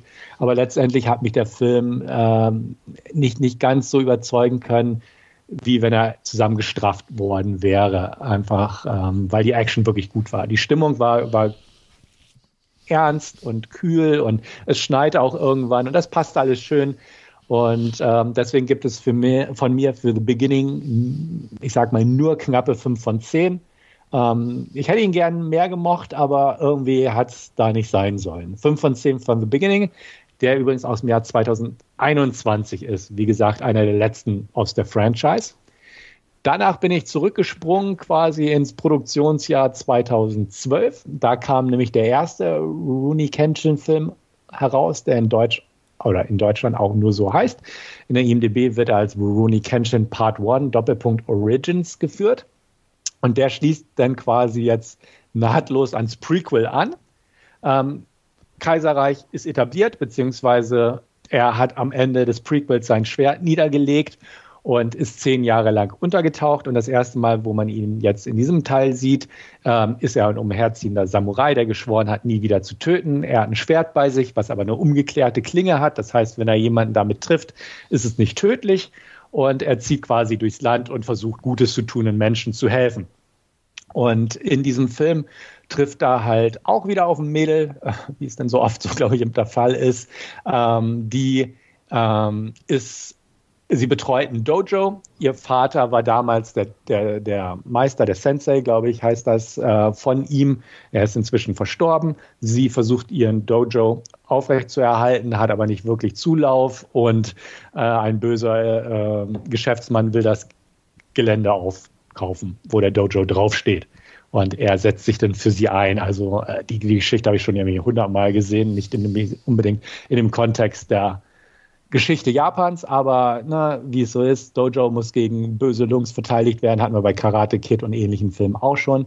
Ähm, es gibt noch eine zusätzliche Handlung um einen äh, fiesen Geschäftsmann, der ähm, zusätzlich auch Opium herstellt und vertreibt und ein großes Opiumreich errichten, errichten möchte, der auch ein paar Henchmen hat und auch dann entsprechend derjenige ist, der das Gelände mit dem Dojo auftauchen möchte. Ähm, ja, Origins, also dieser erste Film, hat mir auch nicht wirklich zugesagt. Ähm, er war teilweise besser, also ähm, der, der Übergang quasi, wenn man das Prequel gesehen hat, mit einem todernsten Kenjin, der auch am Ende todernst war, weil es tragisch ausgegangen ist. Und hier ist er plötzlich ein Landstreicher, der umherzieht, aber halt total Humor, also Humor besitzt und äh, ja, Emotionen zeigt und so. Also der, der Übergang war schon so ein bisschen hart, wo ich denke, okay, er ist in den zehn Jahren deutlich lockerer geworden. Ähm, und was mich an dem Film gestört hat, so ein bisschen, also A, die, die Handlung ist hauchdünn, die Dialoge sind ziemlich mau, ähm, die Charakterzeichnungen sind auch relativ oberflächlich, aber der Film nimmt sich sehr viel Zeit für die Charakterzeichnung. Man muss auch sagen, die ersten drei Filme aus den 2012, 14, 16er Jahren, ähm, sind als Trilogie geplant worden und man merkt, es ist eine Einführung. Also ähm, die Charaktere werden alle eingeführt, aber sie sind halt jetzt nicht so interessant. Und was mich äh, an dem Film gestört hat, ist, ähm, er ist humorvoll. Und nicht, nicht den Humor, den ich ertragen kann manchmal, sondern er ist comichaft humorvoll im Sinne von, der Geschäftsmann hat so einen mega Überbiss und ist halt total der Schmierlappen und einfach nur am Chargieren und total over the top. Der hat ein paar Begleiter, die einfach so totale Ja-Sager zu allem sind und aber auch die lustige Art. Und das, das hat mich einfach so genervt. Und das war echt schade. Der hat zwei andere Henchmen, die, die cool sind und auch so ein bisschen Manga-artig cool. Ähm, die waren schon in Ordnung, aber dieses humorvolle, dieses, dieses over-the-top humorvolle, alberne kann man definitiv auch schon sagen, hat mich einfach auch rausgerissen. Der Film geht ebenfalls zweieinviertel Stunden und man hätte ihn auch echt noch gut um eine Viertelstunde zusammenkürzen können, weil es wird einfach zu viel Zeit auf die Charaktere investiert, ähm, die einfach nicht reichhaltig genug sind, dass man so viel Zeit investiert. Und deswegen auch da die Kampfszenen super. Ähm, deutlich, wie gesagt, er spielt auch im Vergleich zum Prequel meistens bei Tageslicht und alles ein bisschen humorig und locker, ist also totales Kontrastprogramm, auch stilistisch und ähm, hat auch große Kampfszenen, wo er auch ordentlich fightet, aber er tötet halt nicht mehr. Und dementsprechend sind die Kampfszenen zwar gut anzusehen, aber sie sind halt nicht sonderlich brutal und äh, schon gar nicht blutig. Ähm, was sich auch irgendwie so ein bisschen, ja, äh, nicht, nicht so toll fand. Also sie sind immer noch super anzusehen etc., aber sie sind halt nicht blutig und es, es fehlt einfach irgendwie an Wucht. Da hat das Prequel mehr hergegeben. Nichtsdestotrotz komme ich bei dem Film auf dieselbe Wertung, knappe 5 von 10, denn er ist immer noch ansehbar, er ist immer noch einigermaßen unterhaltsam, er ist gut gemacht und die Fight-Szenen passen. Auch da sind die Darsteller allesamt in Ordnung. Ihn fand ich, mit, da jetzt hier Emotionen zeigt, auch deutlich zugänglicher als im Prequel. Äh, völlig okay. Und ja, natürlich gibt es auch ein Kind im Dojo, der natürlich da trainieren will und ein Kämpfer-Sidekick, der sich für den großen Kämpfer hält. Äh, ein netter Kerl ist, aber halt doch nicht so gut wie er. Ähm, also sehr viele Klischees, selbst für einen Film aus dem Jahr 2012. Ähm, knappe 5 von 10 für den Film. Danach kam zwei Jahre später wieder vom selben Team ähm, Teil 2 Runi Kenshin Part 2, Kyoto Inferno, der glaube ich in, Teil, Deutschland nur Teil 2 Kyoto Inferno heißt. Ähm, in dem Sinne, jetzt geht es darum, schließt nahtlos an. Der Dojo ist immer noch gerettet, alles läuft gut, alle sind glücklich, aber ähm, es braut sich Widerstand gegen das neue Kaiserreich in Form von einem anderen Attentäter, der damals genauso gut war im Prinzip wie Kenshin. Der wurde damals sogar von seinen Kameraden niedergemetzelt, weil er so gut war und weil er so unberechenbar war. Man hat ihn dann auch in Brand gesetzt, aber es fing an zu schneien, sodass er jetzt äh, sehr brandvernarbt ist, äh, die ganze Zeit mit äh, ganz vielen Mas äh, Quatsch, Bandagen ums Gesicht gewickelt rumläuft. Ähm, ist halt auch over the top, aber comicartig over the top. Und ich muss ganz ehrlich sagen, ähm, schon beim Einstieg in diesen zweiten Teil habe ich gut durchgeatmet und sagte, es geht doch, es geht doch. Und der ganze Film macht einfach Laune. Und äh, das war echt eine angenehme Überraschung für mich.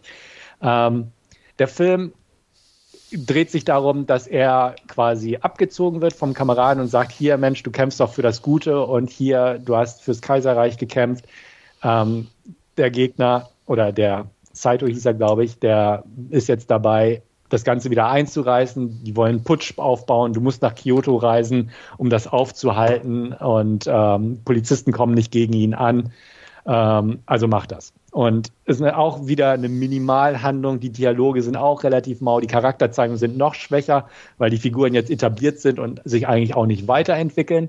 Und es geht darum, dass er dann halt nach Kyoto reist. Natürlich reist sein Sidekick hinterher und das Kind und seine Dojo-Freundin, weil natürlich können sie nicht abwarten, auf seine Rückkehr warten, sondern müssen auch helfen. Aber der Film funktioniert. Er hat immer noch ein bisschen Humor der freiwilligen, unfreiwilligen Art so eine Mischung, aber nur noch punktuell. Er ist düsterer als der erste Teil, nicht ganz so düster wie das Prequel, aber schön düster. Er ist super atmosphärisch teilweise. Der Prolog ist großartig. Ähm, das ausgedehnte Finale ist ziemlich großartig und zwischendurch ist er auch immer wieder ziemlich cool. Einfach weil er auch zweieinviertel Stunden geht, aber relativ durchgehend immer wieder alle paar Minuten eine coole Action-Szene einbaut. Also es ist einfach keine Figurenzeichnung, keine Story und sowas da in dem Sinne, sondern es wird auf Action konzentriert. Es gibt immer wieder coole Scharmützel und ähnliches. Auch er hat jetzt immer noch seine umgekehrte Klinge. Das heißt, die Baddies sind, kämpfen blutig. Er versucht es nicht zu sein. Ähm, aber die Kampfszenen sind einfach cool und der Film macht Spaß. Er ist natürlich das Mittelstück dieser Ursprungstrilogie. Dementsprechend hat er einen Cliffhanger am Ende und leitet den dritten Film ein. Ähm, aber trotzdem, der Showdown geht irgendwie eine halbe Stunde und macht Laune. Es sind diverse Parteien, die an unterschiedlichen Orten kämpfen. Es gibt einfach verschiedene Schauplätze. Die Gegner sind auch wieder mangaartig, interessant teilweise, also auch ein bisschen over the top, aber nicht albern over the top. Und der Film hat einfach genau mir das geboten, was ich mir irgendwie von den ersten beiden Filmen erhofft habe. Ähm, dem gebe ich sieben von zehn auf jeden Fall. Wie gesagt, inhaltlich ist er immer noch echt mau, aber er macht Spaß und er hält zweieinviertel Stunden lang einfach bei Laune. Ähm, kann ich nur jedem empfehlen. Ich hoffe, dass Teil 3 da nahtlos weitermacht. Ich bin da relativ hoffentlich guter Dinge. Dann gibt es noch den äh, letzten Teil, der, wie gesagt, aus dem Jahr 2021 stammt. Der nennt sich The Final. Ähm, die beiden Filme stehen mir aber noch bevor. Aber ich muss sagen, nach den mäßigen ersten beiden Filmen ähm, war Kyoto Inferno echt ein cooles Highlight in dem Sinne für mich jetzt. Also er ist kein Überfilm, aber er ist auf jeden Fall der bisher beste Film für mich von der Reihe und den kann ich bedenkenlos jedem empfehlen. So, jetzt habe ich auch genug geredet. Dann erstmal danke dafür. Ja. Ähm, ich kann gleich ergänzen, dass ich Ruroni Kenshin, Ruroni Kenshin Part 1 Origins äh, den habe ich auch gesehen, fand ihn ganz unterhaltsam, hatte glaube ich irgendwie drei von fünf vergeben. Ähm, hab die anderen, die auf Netflix sind, ähm, das müsste dann irgendwie The Final und The Beginning sein. Ähm, die habe ich noch vor mir, habe aber auch auf meiner Liste, bin irgendwie nur noch nicht dazu gekommen. Mhm. Ähm, ja, Wolfgang? Ähm, also ich, muss gestehen, mir hat das vorher gar nichts gesagt. Ähm, ich hatte es nie so mit, mit den japanischen Schwertkampffilmen. Also ich habe da zwar auch ein paar gesehen, ähm, aber das war jetzt nie so mein, mein favorisiertes äh, Genre. Ich hatte es dann eher mit den äh, chinesischen Wuxia-Filmen oder so. Das war dann eher so ein bisschen mein Ding. Ähm, aber äh, ja, also äh, klingt, klingt interessant, aber zweieinviertel Stunden halt dann jetzt irgendwie für äh, die, die ersten zwei Teile oder so jetzt anzuschauen. Ich, ich weiß es nicht. Und dann mit dem dritten anfangen ist ja vermutlich auch irgendwie doof. Ähm, ja, mal gucken. Äh, vielleicht schaue ich mir die auch irgendwann mal noch an. Ähm, aber äh, ich, ich würde es eher ein bisschen in die Zukunft schieben. Darf ich dich noch fragen, wie du drauf gekommen bist, Stefan? Bin tatsächlich drauf gekommen, als ich meine Kritik zu Sakra geschrieben habe. Mhm. Ähm, da irgendein Darsteller hat da mitgespielt. Ja. Ich brauchte irgendeinen Darsteller, um das da halt einzufügen, wo der sonst so mitgespielt hat. Und äh, da bin ich tatsächlich drauf gekommen und irgendwie wurde mir das angezeigt und dann dachte ich, okay, guckst du mal, was das ist. Und der, der Trailer sah irgendwie ganz cool aus. Und da habe ich geguckt, okay, die zwei Teile gibt es auf Netflix und die anderen gibt es irgendwie für jeweils, okay. ich glaube, 3,99 bei Amazon. Ah, ja. Und dachte ich, okay, ich setze mich mal ran. Und äh, so bin ich auch so ein bisschen drauf gekommen. Und tatsächlich auch bei Sakra spielt auch jemand mit, der bei Limbo mitspielt. Und da wird dann uns Andreas nämlich noch was von erzählen. Ja. Genau. Und deswegen wurde da irgendwie gerade so beim Kritikschreiben so ein bisschen Schuh draus. Und dann dachte ich, okay, dann gucke ich mir die Reihe jetzt einfach mal an, wenn ich gerade schon so okay. in der Phase bin. Und so bin ich drauf gekommen. Also irgendwie durch Zufall quasi. Es fehlen nur noch die Jackie Chan-Filme. Ah, nee. Da, das, das, das, das, hatte ich Überspann den Bogen nicht. Genau, das hatte ich in meiner Jugend, als, als Jackie Chan so nach Deutschland überschwappte ja. und jeder es plötzlich geguckt hat. Und damals konnte ich schon damit nichts anfangen. Und ich glaube, das wird einfach nichts mehr mit uns beiden, mit dem Jackie und mir. Ja. Aber Donnie Yen ist ja ein adäquater Ersatz.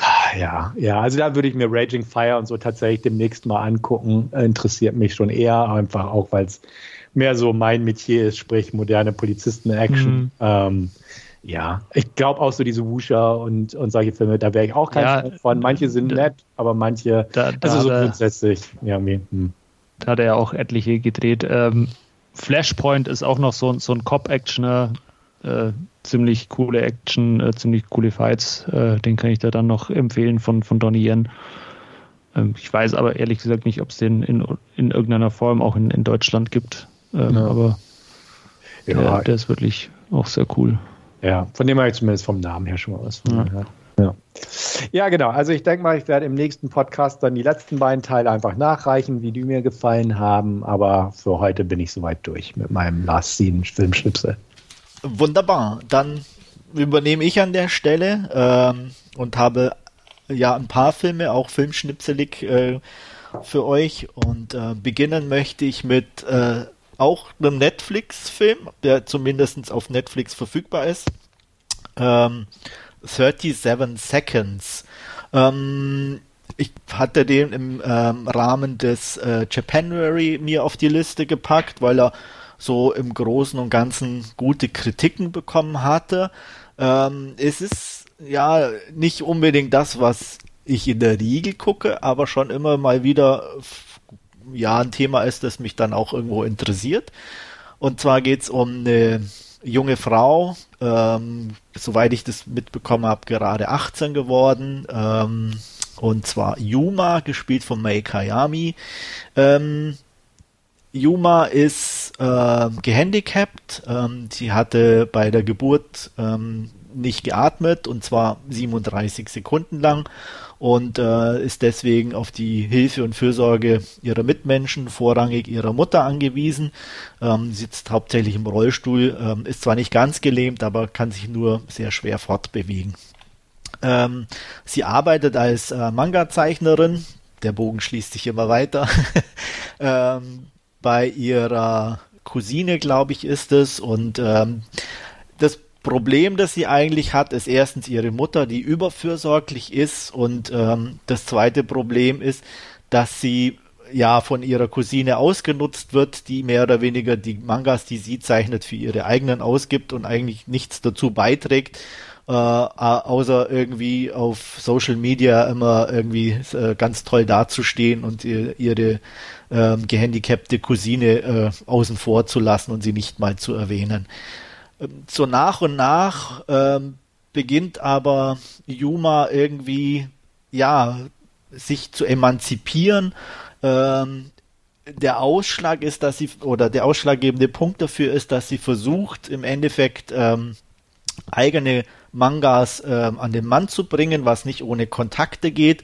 Ähm, nachdem das auf dem normalen Weg nicht funktioniert, versucht sie es über äh, einen Verlag, der eher so die mh, hm, wie soll ich sagen, ähm, die Sechs-Schiene bedient und dann zeichnet da einen entsprechenden äh, Comic, ähm, den sie dann auch äh, bei äh, einer Assistentin einreicht und die ihr sagt, naja, es ist eigentlich eine gute Arbeit, aber man merkt, dass sie einfach keine Erfahrung hat und sie soll wiederkommen, wenn sie ihre Erfahrungen gesammelt hat und dann auch äh, was zeichnen kann, was irgendwie ein bisschen äh, mehr sinnlich oder real ist und äh, mehr, mehr, mehr zu dem Verlag passt. Und das ist so der, der, die Initialzündung und wir begleiten Yuma sozusagen auf dem Weg erstmal, indem sie versucht, ihre Jungfräulichkeit zu verlieren und auch sich gleichzeitig zu emanzipieren. Ähm, ja, ähm, deutscher Film wäre wahrscheinlich total in die Betroffenheitsschiene und in den Kitsch abgerutscht. Der Film ist einfach in meinen Augen einfach toll gemacht. Ähm, die Hauptdarstellerin Mei Kayami ist so sympathisch und so toll, wie sie da ähm, ja ihr, ihr Leben meistert und dann immer emanzipierter wird und ähm, sich von ihrer Mutter löst und dann gibt es noch die ein oder andere Überraschung im Laufe der Zeit. Ähm, also mir war es in keiner Sekunde langweilig und ich war echt positiv überrascht, so einen guten Film auf Netflix zu finden, was ja nicht unbedingt äh, häufiger passiert. Ähm, ich kann den definitiv, wer sich mit so einer Thematik beschäftigt oder auch Interesse daran hat, äh, empfehlen angucken. Er ist super gemacht, er hat tolle Bilder, er ist super sympathisch.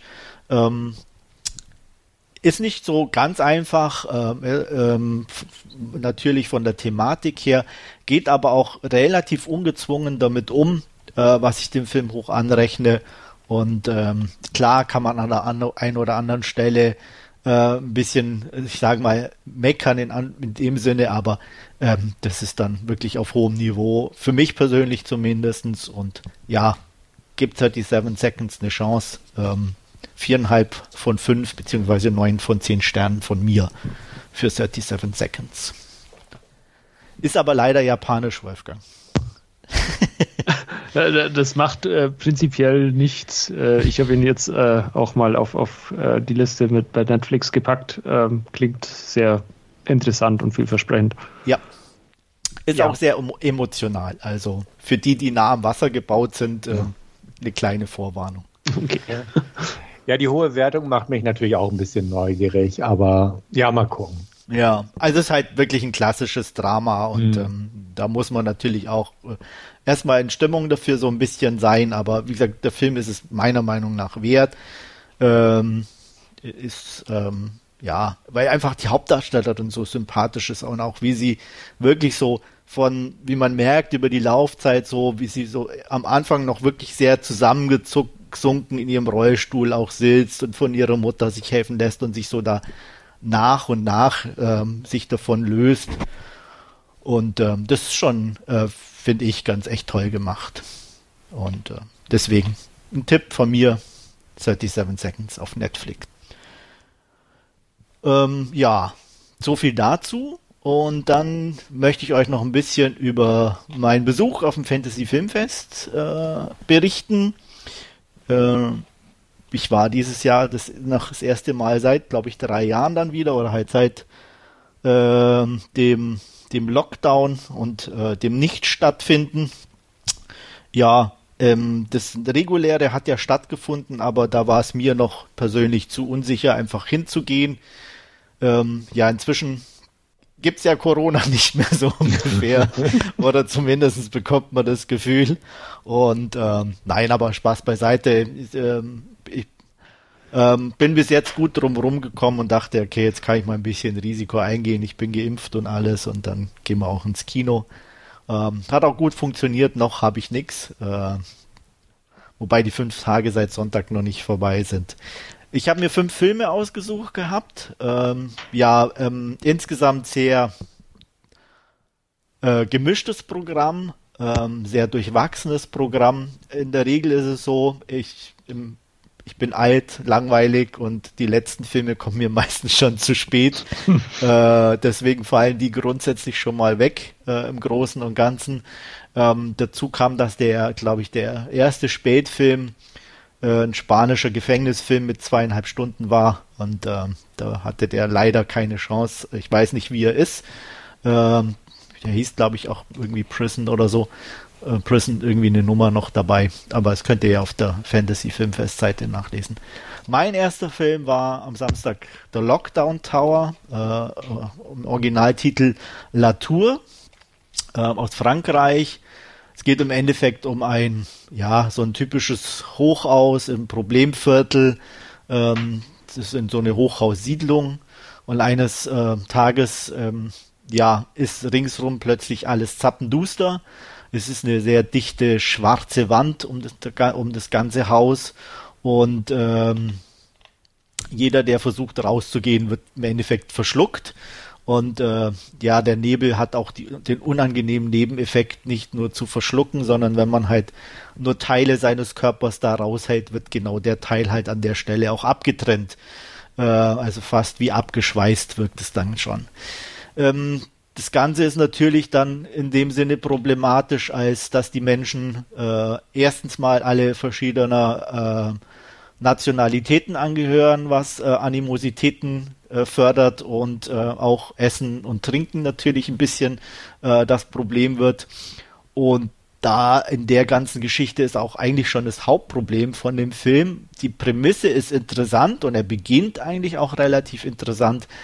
Leider sind die Figuren an sich sehr uninteressant. Ähm, es sind auch fast zu viele, so dass man nicht irgendwie sich auf ein paar wenige fokussieren kann. Und ähm, das Ganze entwickelt sich auch zunehmend unglaubwürdiger, sage ich mal. Ich meine, die Prämisse an sich ist ja schon unglaubwürdig, aber es gibt dann immer wieder so Texttafeln, so äh, zwei Tage später, eine Woche später und wenn dann halt plötzlich so Einblendungen kommen wie zwei Jahre später und du dich fragst, okay, aber das Essen, ähm, klar gibt es so Hinweise, dass irgendwie zum Beispiel Katzen gezüchtet werden als, als, als Essen und so, aber äh, und auch Pflanzen, wo du dich halt trotzdem fragst, wie sollen die gedeihen und ohne irgendwo ähm, Licht zu sehen, weil wie gesagt, es ist alles dunkel.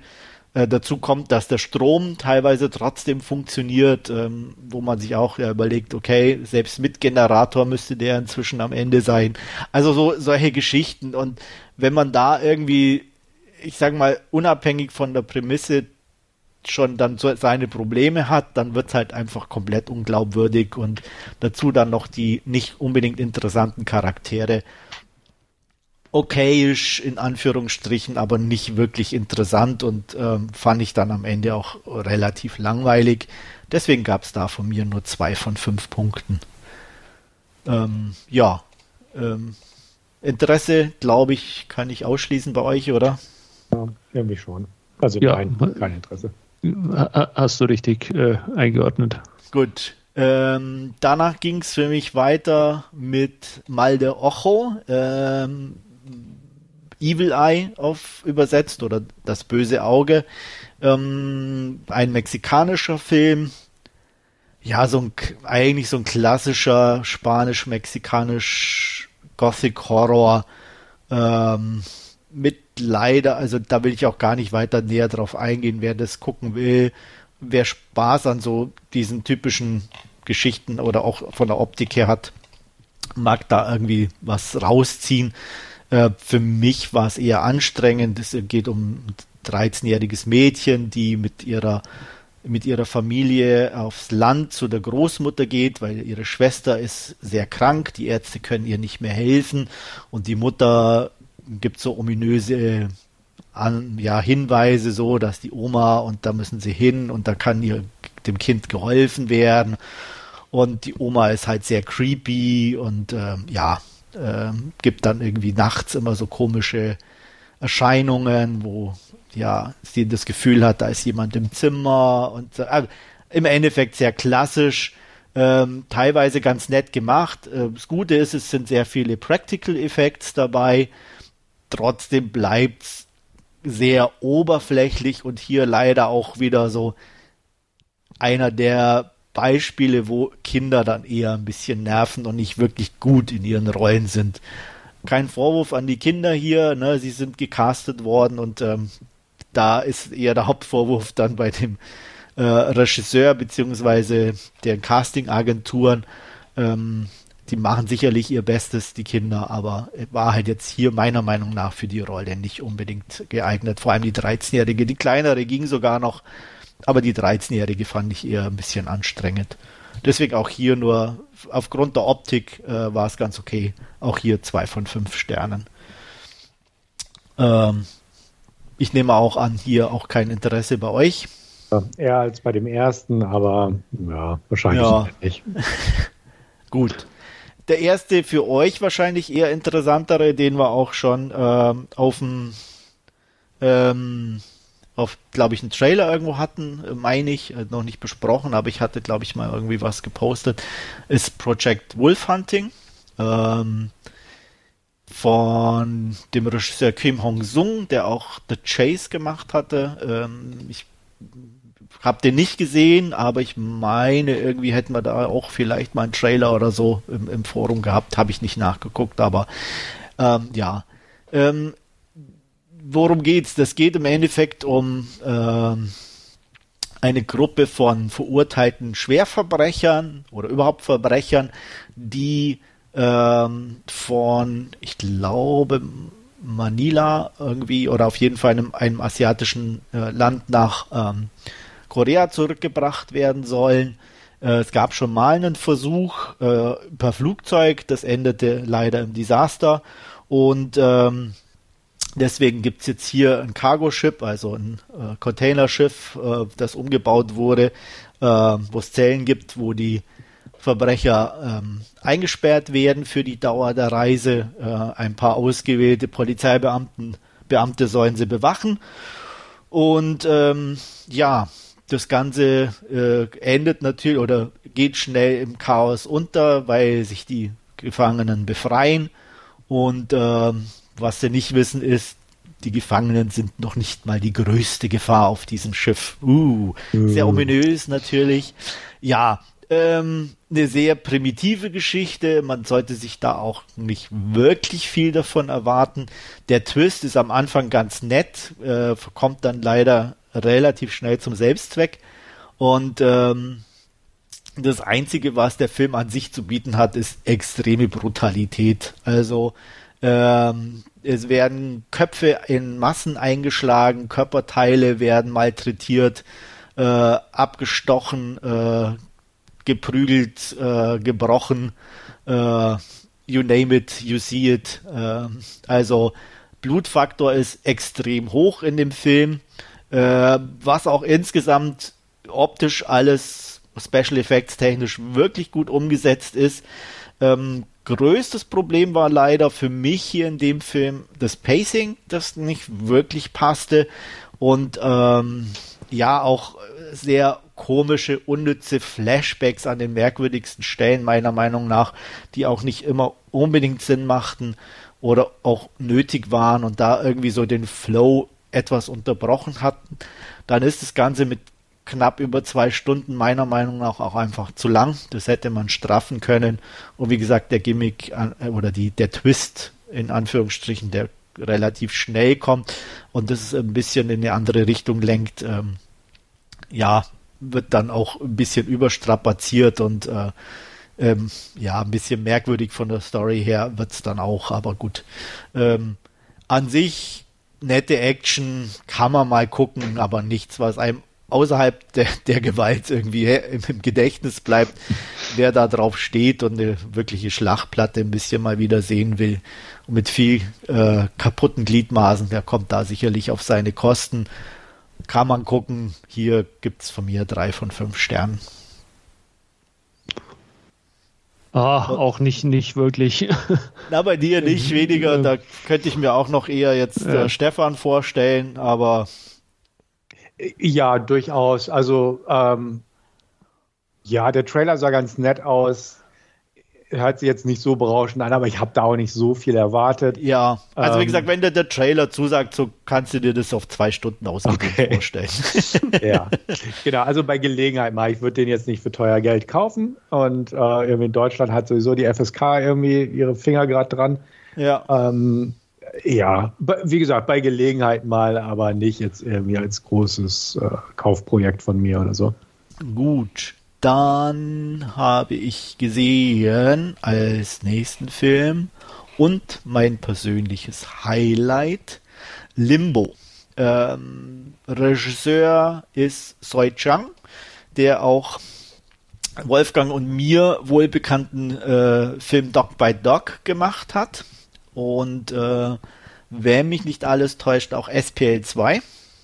Ja und äh, ein Film namens Accident, den ich auch gesehen habe, der auch ganz ordentlich war, soweit ich mich erinnern kann. Der, und, den fand und, ich auch ganz gut. Und, und den tollen Love Battlefield, den du ja im Regal stehen hast, oder? Den ich im Regal stehen habe und äh, glaube ich immer noch nicht gesehen habe, ja. ähm, meine ich, aber den ich auch unbedingt mal nachholen muss. Und auch, glaube ich, irgendein Monkey King 1, 2, irgendwas hat er auch gemacht. Ja. Also ähm, der ist auf jeden Fall äh, schon schwer beschäftigt. Ähm, ach so, Shamo habe ich noch von ihm gesehen. Der war auch relativ gut, soweit ich mich noch erinnern kann, glaube ich. Äh, ich also fand, nee, ich fand den nicht gut. Nee, okay. Ich, äh, ich, ist schon ewig her, dass ich ja. den gesehen habe. Also da weiß ich nicht mehr wirklich, wie der ist. Ähm, hier geht's um äh, Detective Chum, äh, ein ja, Veteran in seinem Job, natürlich hart im Nehmen, tough und dem wird ein ja, Anfänger zur Seite gestellt, Will, und die beiden sollen einen frisch aufgetauchten Serienkiller fangen, der äh, der einzige Hinweis ist, dass im Endeffekt ähm, linke Hände von Frauen gefunden werden, aber keine Körper dazu. Ähm, man weiß nicht, wie viele schon getötet worden sind, aber die Anzahl der Hände nimmt zu. Und äh, im Endeffekt soll eine, ja, Informantin, die mit Cham eine Vergangenheit hat, eine wenig rühmliche Vergangenheit hat, äh, sie zu dem Killer führen und das Ganze äh, ja geht sehr zu Lasten der jungen Frau. Und ähm, ja, das Ganze ist im Endeffekt eine echt heftige Tortur, was die junge Dame betrifft. Also höchsten Respekt. Ich weiß nicht, wie die Dreharbeiten waren, aber das, was sie im Film mitmachen muss, ist schon echt krass und ähm, lässt einen nicht wirklich kalt. Ähm, ich glaube, Wolf, äh, Stefan hat es schon erwähnt, die war bei, äh, wie heißt dein Film, den du äh, diesen Sakra. Sakra, genau, hat sie auch mitgespielt, Lou Yase, wenn ich das irgendwie richtig ausspreche. Und ähm, ja, äh, spielt hier echt toll.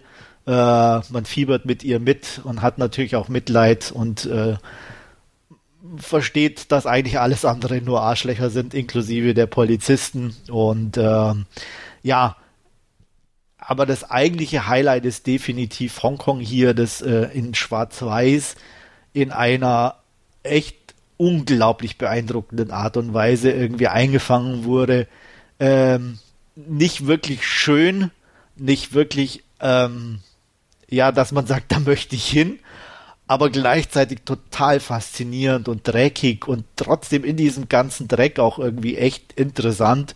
Und ähm, das war also schon extrem beeindruckend und äh, macht diesen Film absolut sehenswert in meinen Augen. Und ähm, geht auch knapp zwei Stunden, wird nicht wirklich langweilig. Ähm, klar, die Serienkiller-Geschichte ist dann auch sch relativ schnell irgendwie nicht uninteressant, aber halt sehr straight. Man weiß dann bald, wer es ist und es geht eigentlich nur noch um die Suche, äh, weil es nicht so leicht ist, den zu finden, aus diversen Gründen. Aber das ist eigentlich echt Nebensache, weil primär geht es darum, äh, um, um die junge Dame und ähm, ja, und um Hongkong an sich. Ähm, und das ist absolut sehenswert. Vier von fünf Sternen und eine Empfehlung von meinerseits. Ja, möchte ich auf alle Fälle auch sehen. Ich habe ja äh, im Forum schon einen Post äh, dazu erstellt. Ich habe schon mal ein bisschen recherchiert, wo es Blu-rays gibt. Ähm, ich weiß nicht, ob ich zur Hongkong Blu-ray greifen werde, die auch wohl region-locked sein wird, oder ob ich mal noch ein bisschen warte, ob vielleicht in Europa oder Deutschland noch was rauskommt. Ähm, aber den möchte ich auf alle Fälle sehen. Und ähm, ja, äh, auch, auch, dieses äh, äh, äh freuen ist jetzt klingt so komisch, aber ich freue mich auf diese dreckigen Bilder von Hongkong. Man, ja. du, du, hast vor, vorhin ja schon ähm, Doc by Doc äh, auch erwähnt, dass auch das ist ja so ein unglaublich äh, dreckiger und und und ähm, ja äh, kalter Film irgendwie, aber der ja ist halt trotzdem irgendwie äh, packt einen irgendwie und und ähm, Limbo klang jetzt irgendwie ähnlich auch und äh, wie, wie, gesagt, da freue ich mich drauf. Ja, ich hoffe auch, dass der irgendwo mal in der guten Scheibe rauskommt. Ähm, ja, ich bin durchaus auch neugierig. Also, ähm, ich, wie gesagt, ich hatte da irgendwie was drüber gelesen und der lief auch, glaube ich, auf irgendeinem Filmfestival schon mal, also so ein größeres, ich weiß nicht, ob es Cannes war oder so. Und da hatte ich auch ähm, eine Kritik gelesen. Weiß ich gar nicht. Es könnte auch irgendwie, wie, ja, es wie könnte, heißt könnte auch TIFF oder was auch TIFF, immer gewesen Ich glaube auf TIFF liefer, genau. Ja, genau. Und das, das klang eigentlich ganz gut. Und ähm, dementsprechend auch das natürlich, was du erzählst, klingt jetzt auch eigentlich recht reizvoll. Hm, da halte ich auch die Augen offen, wenn er mal nach Europa schwappt oder beziehungsweise nach Deutschland kommt und ja, da also ich weiß leider auch noch gar nichts, ist auch nichts bekannt oder irgendwie und das ist echt schade, wenn du halt wirklich mal einen guten Film in Anführungsstrichen siehst und dann und der ja eigentlich, ich sage jetzt mal von der Produktion her, was ich gelesen habe, eigentlich schon von 2021 sogar ist und ähm, aber nichts drüber irgendwie außer natürlich jetzt diesen asiatischen Release ähm, gar nichts bekannt ist. Also auch, und obwohl er ein Tipp schon lief oder irgendwo auf jeden Fall nicht mal aus USA oder sonst wo. Mhm. Ähm, das ist dann immer irgendwie schade. Und gerade wenn du siehst, wie viel Schrott eigentlich rauskommt. Ja. Äh, aber gut, wir können es nicht ändern. Äh, und ich komme zu meinem letzten Film, den ich geguckt habe auf dem Fantasy Filmfest und das war äh, Nocebo ähm, mit Eva Green und ähm, ähm, wie heißt er, ähm, Mark Strong, den ich eigentlich auch immer gern sehe, also Eva Green und Mark Strong, beide von mir dann doch sehr geschätzt. Und ähm, es geht um eine Modedesignerin, die Kinderklamotten herstellt. Und ähm, ja, sie hat eine große ähm, Modenschau und ähm, das Telefon klingelt, sie zieht sich irgendwo im Hintergrund zurück und im Hintergrund taucht plötzlich ein Hund auf, äh, der sehr ja verwahrlost aussieht, sich vor sie hinsetzt, anfängt sich zu schütteln und lauter Zecken auf sie abwirft. Äh, und ähm, ja diese Zecken, zumindest eine davon, saugen sich an ihr fest und ab da äh, ist sie nicht mehr zu gebrauchen. Sie leidet drunter, versucht wieder auf die Beine zu kommen, was alles sehr schwer ist für sie. Ähm, ihr Mann kümmert sich vornehmlich um ihre Tochter und ähm, eines Tages klingelt es an der Tür und eine Philippinin steht da und sagt, sie hat sie doch engagiert als Haushaltshilfe und ähm, natürlich kann sich Eva Green an nichts erinnern und ähm, glaubt aber trotzdem, sie angestellt zu haben und ähm, gibt ihr ein Zimmer. Und ähm, diese Philippinen hilft ihr, äh, ihre Krankheit ein bisschen in den Griff zu bekommen. Und gleichzeitig merkt man aber, dass irgendwas nicht so richtig äh, stimmt. Und diese äh, ja, Haushälterin oder Haushaltshilfe dann doch irgendwie mehr zu verbergen hat, als wirklich Hilfe anzubieten.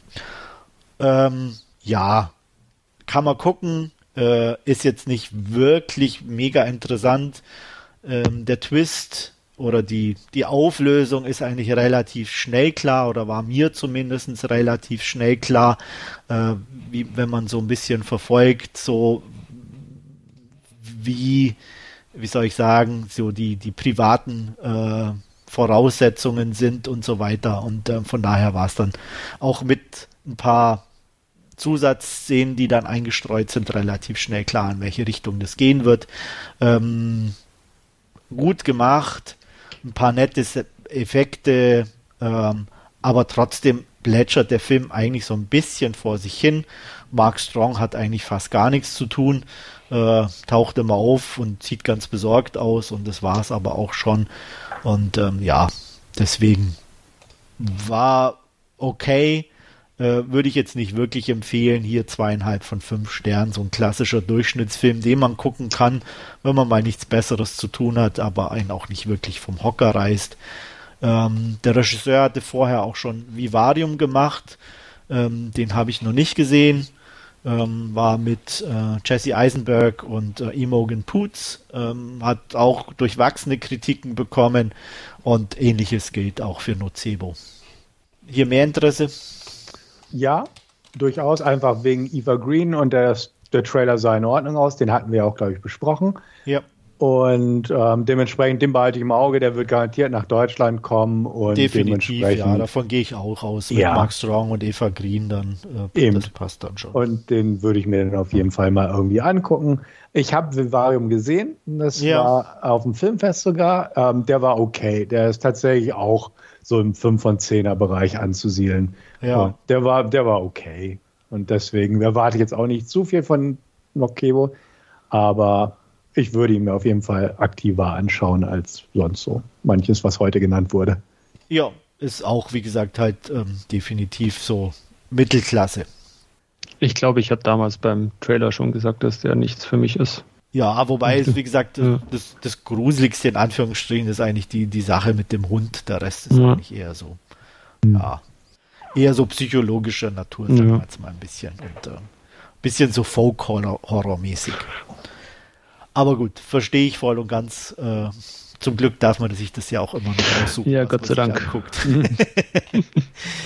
äh, ja, so viel zum Fantasy Filmfest. Ähm, ja, White Knights übrigens, ähm, nur für die, die es wissen wollen. Äh, die Knights kommen, soweit ich weiß, im April. Ob ich da dabei sein werde und wie, weiß ich noch nicht. Ähm, kann ich noch nicht sagen. Kommt auf die genauen Termine drauf an und äh, ich werde euch auf jeden Fall auf dem Laufenden halten und wenn es wieder was Interessantes gibt, werde ich darüber berichten und vielleicht schafft es Stefan ja auch auf den einen oder anderen Film mit aufzusteigen. Genau, ich werde es versuchen, weil ich es eigentlich gern mache, aber irgendwie diesmal im Januar hat es bei mir nicht hingehauen. Ja, ähm, mir geht es auch so. Ich meine, da, da, mir tun da auch selbst die nicht so guten Filme nicht leid oder so, weil erstens machen die das so schon seit so vielen Jahren mit so viel Herzblut, ähm, dieses Fantasy-Filmfest äh, immer auf die Beine zu stellen und ähm, ich, für mich ist dann auch immer einfach auch eine Unterstützung oder dass, dass man da irgendwie versucht daran teilzunehmen und ähm, ja, und äh, Kino geht ja auch immer irgendwie. Ja. Gut, dann schließen wir unsere Last Scene Rubrik hier an der Stelle ab und kommen zu unserer Hauptreview. Und dann gibt es erstmal eine Inhaltsangabe. Genau, und wir haben uns äh, auf Netflix Cheongi angeschaut. Und ja, worum geht's? Wir befinden uns im 22. Äh, Jahrhundert, in der Zukunft also. Ähm, die Erde ist äh, dank Klimawandel mittlerweile nahezu unbewohnbar. Äh, die Menschheit äh, baut so an die 80 äh, äh, ja, Raumstationen äh, oder riesige Raumstationen, wo sie Zuflucht sucht und ähm, von diesen ja, rund 80 Raumstationen gibt es drei Abtrünnige, die sich zusammenschließen und gegen die anderen äh, äh, Stationen beziehungsweise auch gegen die verbleibenden Menschen auf der Erde äh, einen Krieg anzetteln und äh, ja, der sich über mehrere Jahrzehnte äh, erstrecken wird.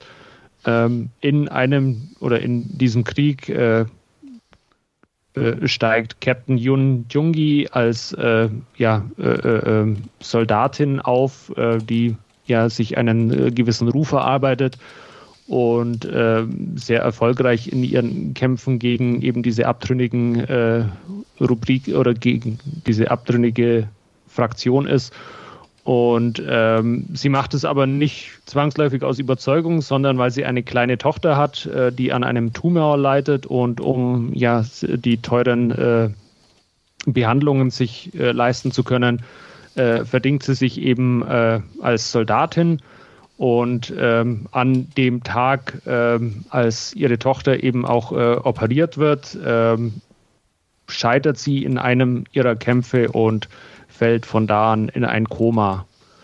Ja, äh, Zeitsprung ungefähr 35 Jahre in die Zukunft. Äh, ein Konzern namens Chronoid versucht aus äh, dem Gehirn von äh, Captain Jungi ähm, eine künstliche Intelligenz äh, zu schaffen und, und äh, zu extrahieren, um hier quasi ähm, ja, Roboter-Soldaten draus zu generieren, die eben in äh, dem Krieg das Blatt wenden können und äh, für äh, äh die, die Vereinten äh, äh, oder die Allied Forces quasi den Krieg gewinnen können oder sollen. Geleitet wird dieses Projekt jetzt ähm, von ja, Captain Jungis Tochter, die seinerzeit operiert wurde, die mittlerweile eine KI-Forscherin ist und eben dieses Projekt leitet, äh, quasi aus äh, äh, dem Gehirn ihrer Mutter ähm, eine super Soldatin zu generieren. Ja, äh, das Ganze verläuft äh, aber nicht ganz so reibungslos, denn äh, bei den vielen Versuchen, die man macht, ähm, scheitert die KI-Soldatin immer wieder an derselben Stelle und das Team äh, scheint zu verzweifeln und auch äh, die Konzernbosse und äh, das Militär, das diese ganze Operation finanziert, äh, ist zunehmend äh, oder hat zunehmend kein Interesse mehr an diesem Projekt. Ja, wie das Ganze ausgehen wird, dürft ihr euch selber anschauen. Ähm, soweit also mal zum Inhalt von Jungi. Danke, Wolfgang. Und ich würde sagen, Stefan, ja. gib mal eine, deine Ersteinschätzung ab. Ist ein, ist ein Netflix-Film. das, okay, ist, schon, das ist schon eine Wertung an sich. Mal, Danke, wir können, ja, wir können hier beenden. Nein, okay. Ähm, wo wo fange ich an? Ähm, er, er, war nicht schlecht. Also ich, ich fand mich nicht gelangweilt auf jeden Fall, aber ach, da waren so ein paar Sachen, an denen ich mich einfach gestört habe. Und ich fange einfach mal an mit dem Punkt, ah, die Effekte waren nicht wirklich gut öftermals. Also sie waren okay, aber sie haben mich halt oft an irgendwie iRobot erinnert mit Will Smith von der Effektqualität her und der ist schon alt. Und das, das war, und auch diese Künstlichkeit. Also, ah, ist schwer zu sagen, der Film hat mich einfach irgendwie auch nicht mitnehmen können. Also, ähm, die Hauptprotagonistin, also die Tochter, die jetzt die Projektleiterin ist, da habe ich auch keinen Bezug zu finden können, dass ich jetzt irgendwie an ihrer Geschichte so jetzt wirklich emotional andocken konnte oder sowas. Ich habe es alles verstanden, ne? auch, auch die Emotionalität dahinter, hinter der ganzen Geschichte, aber irgendwie auch so von der Schauspielerin her hat es da einfach bei mir keinen Anknüpfpunkt irgendwie gegeben, kann. Und vieles von dem Film wirkte einfach relativ steril, weil es einfach Greenscreens und CGIs waren. Und ähm, einfach als letzten Punkt den, den Humor von der ihrer Führungskraft. Das war auch nicht mein Humor, muss ich sagen. Da ja, da musste ich, ich gleich an dich denken. Als ich auch. ja, so viel erstmal von meiner Seite aus. Ja, Wolfgang, bei dir? Ähm, wir hatten ja äh, in Ausgabe 222 Warriors of Future besprochen. Dem haben wir ja vorgeworfen, äh, dass der eigentlich so alles, äh, was er auf die Leinwand gebracht hat, äh, irgendwo geklaut hat. Mehr oder weniger dasselbe. Oder mir ging es zumindest so, kann man jetzt über Jungi auch sagen. Das ist angefangen Blade Runner, Terminator, Stefan hat iRobot äh, schon genannt, ähm, Elysium, Ex Machina, ähm, Robocop. Ro Robocop, äh, wie, wie, hieß der andere? Ähm, Chappie von, von Neil Blomkamp auch. Also alle Motive waren irgendwie in anderen Filmen schon mal da, äh, in großen Teilen halt auch besser in anderen Filmen. Ähm, das ganze Thema künstliche Intelligenz basiert ja irgendwie drauf, äh, um aus möglichst viel äh, äh, Quellen äh, irgendwelche Schlüsse zu ziehen, das Ganze jetzt äh, runterzubrechen. Aus einem Gehirn eine künstliche Intelligenz zu schaffen, widerspricht halt so ein bisschen diesem Grundgedanken auch, was auch irgendwie doof ist. Und ähm, ja, die, die, Action fand ich ganz solide, muss ich sagen. Äh, hat sich dann aber halt immer wiederholt, weil es eigentlich oft dann wieder diese Trainingssequenz ist, bis auf äh, das Finale, wo es dann mal ein bisschen äh, woanders zur Sache geht. Aber da wird halt auch einfach immer wieder in, in verschiedenen Variationen oder oft in verschiedenen Variationen äh, diese Trainingssequenz äh, wiederholt, die zugegebenermaßen, äh, ich fand die ganz cool gemacht mit diesen Robotern, die da auf sie zukommen ähm, und ja, in, in, der Mitte hing er auch fürchterlich durch, muss ich sagen. Da, da hat er sich ein bisschen äh, gestreckt. Dann auch die Tatsache, dass die Tochter irgendwie ähm, ja an dieser Gehirnkopie ihrer Mutter arbeitet, aber äh, erst auf den Gedanken kommt, mal irgendwie private Fragen zu stellen, nachdem sie da von, von einem Kollegen drauf, drauf hingestoßen wird. Fand ich auch irgendwie seltsam. Und ähm, er hat irgendwie einen sehr interessanten Aspekt mit reingebracht. Das ist äh, das mit diesen, ähm, dass man quasi sein, sein Gehirn nach seinem dem Tod seines Körpers quasi weiter verpflanzen lassen kann äh, und das aber in verschiedenen Kategorien mit Typ, äh, ich glaube A, B und C war es, äh, dass man das machen kann. Das fand ich ganz interessant, dass man quasi, wenn man äh, einen teuren äh, Körper sich quasi kauft, dann auch weiterhin als, als Mensch gilt und wenn man eben weniger Geld hat und diesen Typ C-Modus wählen muss, äh, der dann auch äh, äh, bei unserer Soldatin äh, zum Einsatz kam, wo man dann eben quasi sein Gehirn auch der Forschung und, und äh, den Konzernen irgendwie überschreibt, äh, dass die da mitarbeiten können. das fand ich einen ganz interessanten Grundgedanken, weil der halt auch so ein bisschen ähm, ja, dieses, sind wir jetzt bei der nächsten Kopie, Ghost in the Shell-Thema auch wieder ein bisschen äh, äh, aufgreift mit wann ist man denn sein, sein eigenes Ich und, und wann äh, gilt man denn als, als eigenständiges Wesen. Das hat er aber nicht sonderlich weiterverfolgt. Also das fand ich ein bisschen schade und ähm, ja, er war jetzt okay anzuschauen. Mich haben jetzt die, die Effekte nicht allzu sehr gestört, muss ich sagen. Wie gesagt, die Actionsequenzen oder die wiederholte war, war ganz interessant. Die am Schluss war auch okay anzuschauen, aber ansonsten war es halt einfach, ja, kreuz und quer aus, aus äh, irgendwelchen Science-Fiction-Filmen sich bedient, aber so, so, richtig was Eigenständiges ist dabei nicht, nicht rausgekommen, meines Erachtens. Was ich ganz lustig fand, also jetzt hat nichts mit dem Film zu tun, sondern nur ein bisschen im Kontext, ist, du hattest mal äh, Bullet Train geguckt und erwähnt und irgendwie mhm. meintest du am Ende äh, ist einfach zu viel CGI mit dem Zug und alles, was drumherum mhm. ist. Und ja. beim Angucken von diesem Film kam mir genau dieser Satz von dir in den Sinn, weil halt der komplette Schwebebahnteil am Ende ja eigentlich ja. eine, eine Greenscreen CGI-Geschichte ja. war. Wo ich dachte, aber, ja, ja. Aber äh, da, da muss, also da fiel es mir jetzt nicht so auf, muss ich sagen, äh, oder ist mir nicht so negativ aufgefallen, äh, weil es ja doch eher so, so eine desolate, äh, zerstörte Erde ist, äh, wo halt dann irgendwie äh, ja, so diese Schwebebahn so, gebaut Genau. Ja, ja. Und, und mhm. bei Bullet Train ist es aber so, dass ja diese, also diese, diese Shinkansen, diese Bullet Trains gibt es ja wirklich mhm. und das sah halt einfach nur schlecht aus. Und okay. das hatte ich jetzt bei, bei Jungi irgendwie nicht. Also Klar war es jetzt nicht die, die hoch, hochwertigste äh, CGI-Animation, aber es hat mich jetzt zumindest nicht aus dem Film gerissen, wohingegen das bei Bullet Train äh, halt einfach billig und, und, und seltsam aussah. Okay. Nee, aus dem Film gerissen hat es mich auch nicht, einfach um das klarzustellen, einfach mhm. weil grundsätzlich der Film halt Science Fiction war und einfach mhm. durchgehend einfach sehr viel ja. CGIs, Greenscreens und ähnliches genutzt hat. Deswegen wirkte es jetzt nicht wie ein Fremdkörper, aber halt auch nochmal geballt sozusagen. Ja. Und was ich einfach, auch ein Punkt, äh, du, du meintest ja mit der KI, dass es halt aus einem Gehirn zusammengetragen wird und nicht aus verschiedenen Sachen. Was, was ich mich gefragt habe, und vielleicht habe ich es auch irgendwie nicht verstanden beim Film gucken, ist, warum es so irgendwie der super Knackpunkt war, dass sie immer an dieser einen Stelle gestorben ist. Warum das so das für das Gesamtprogramm so das Entscheidende war.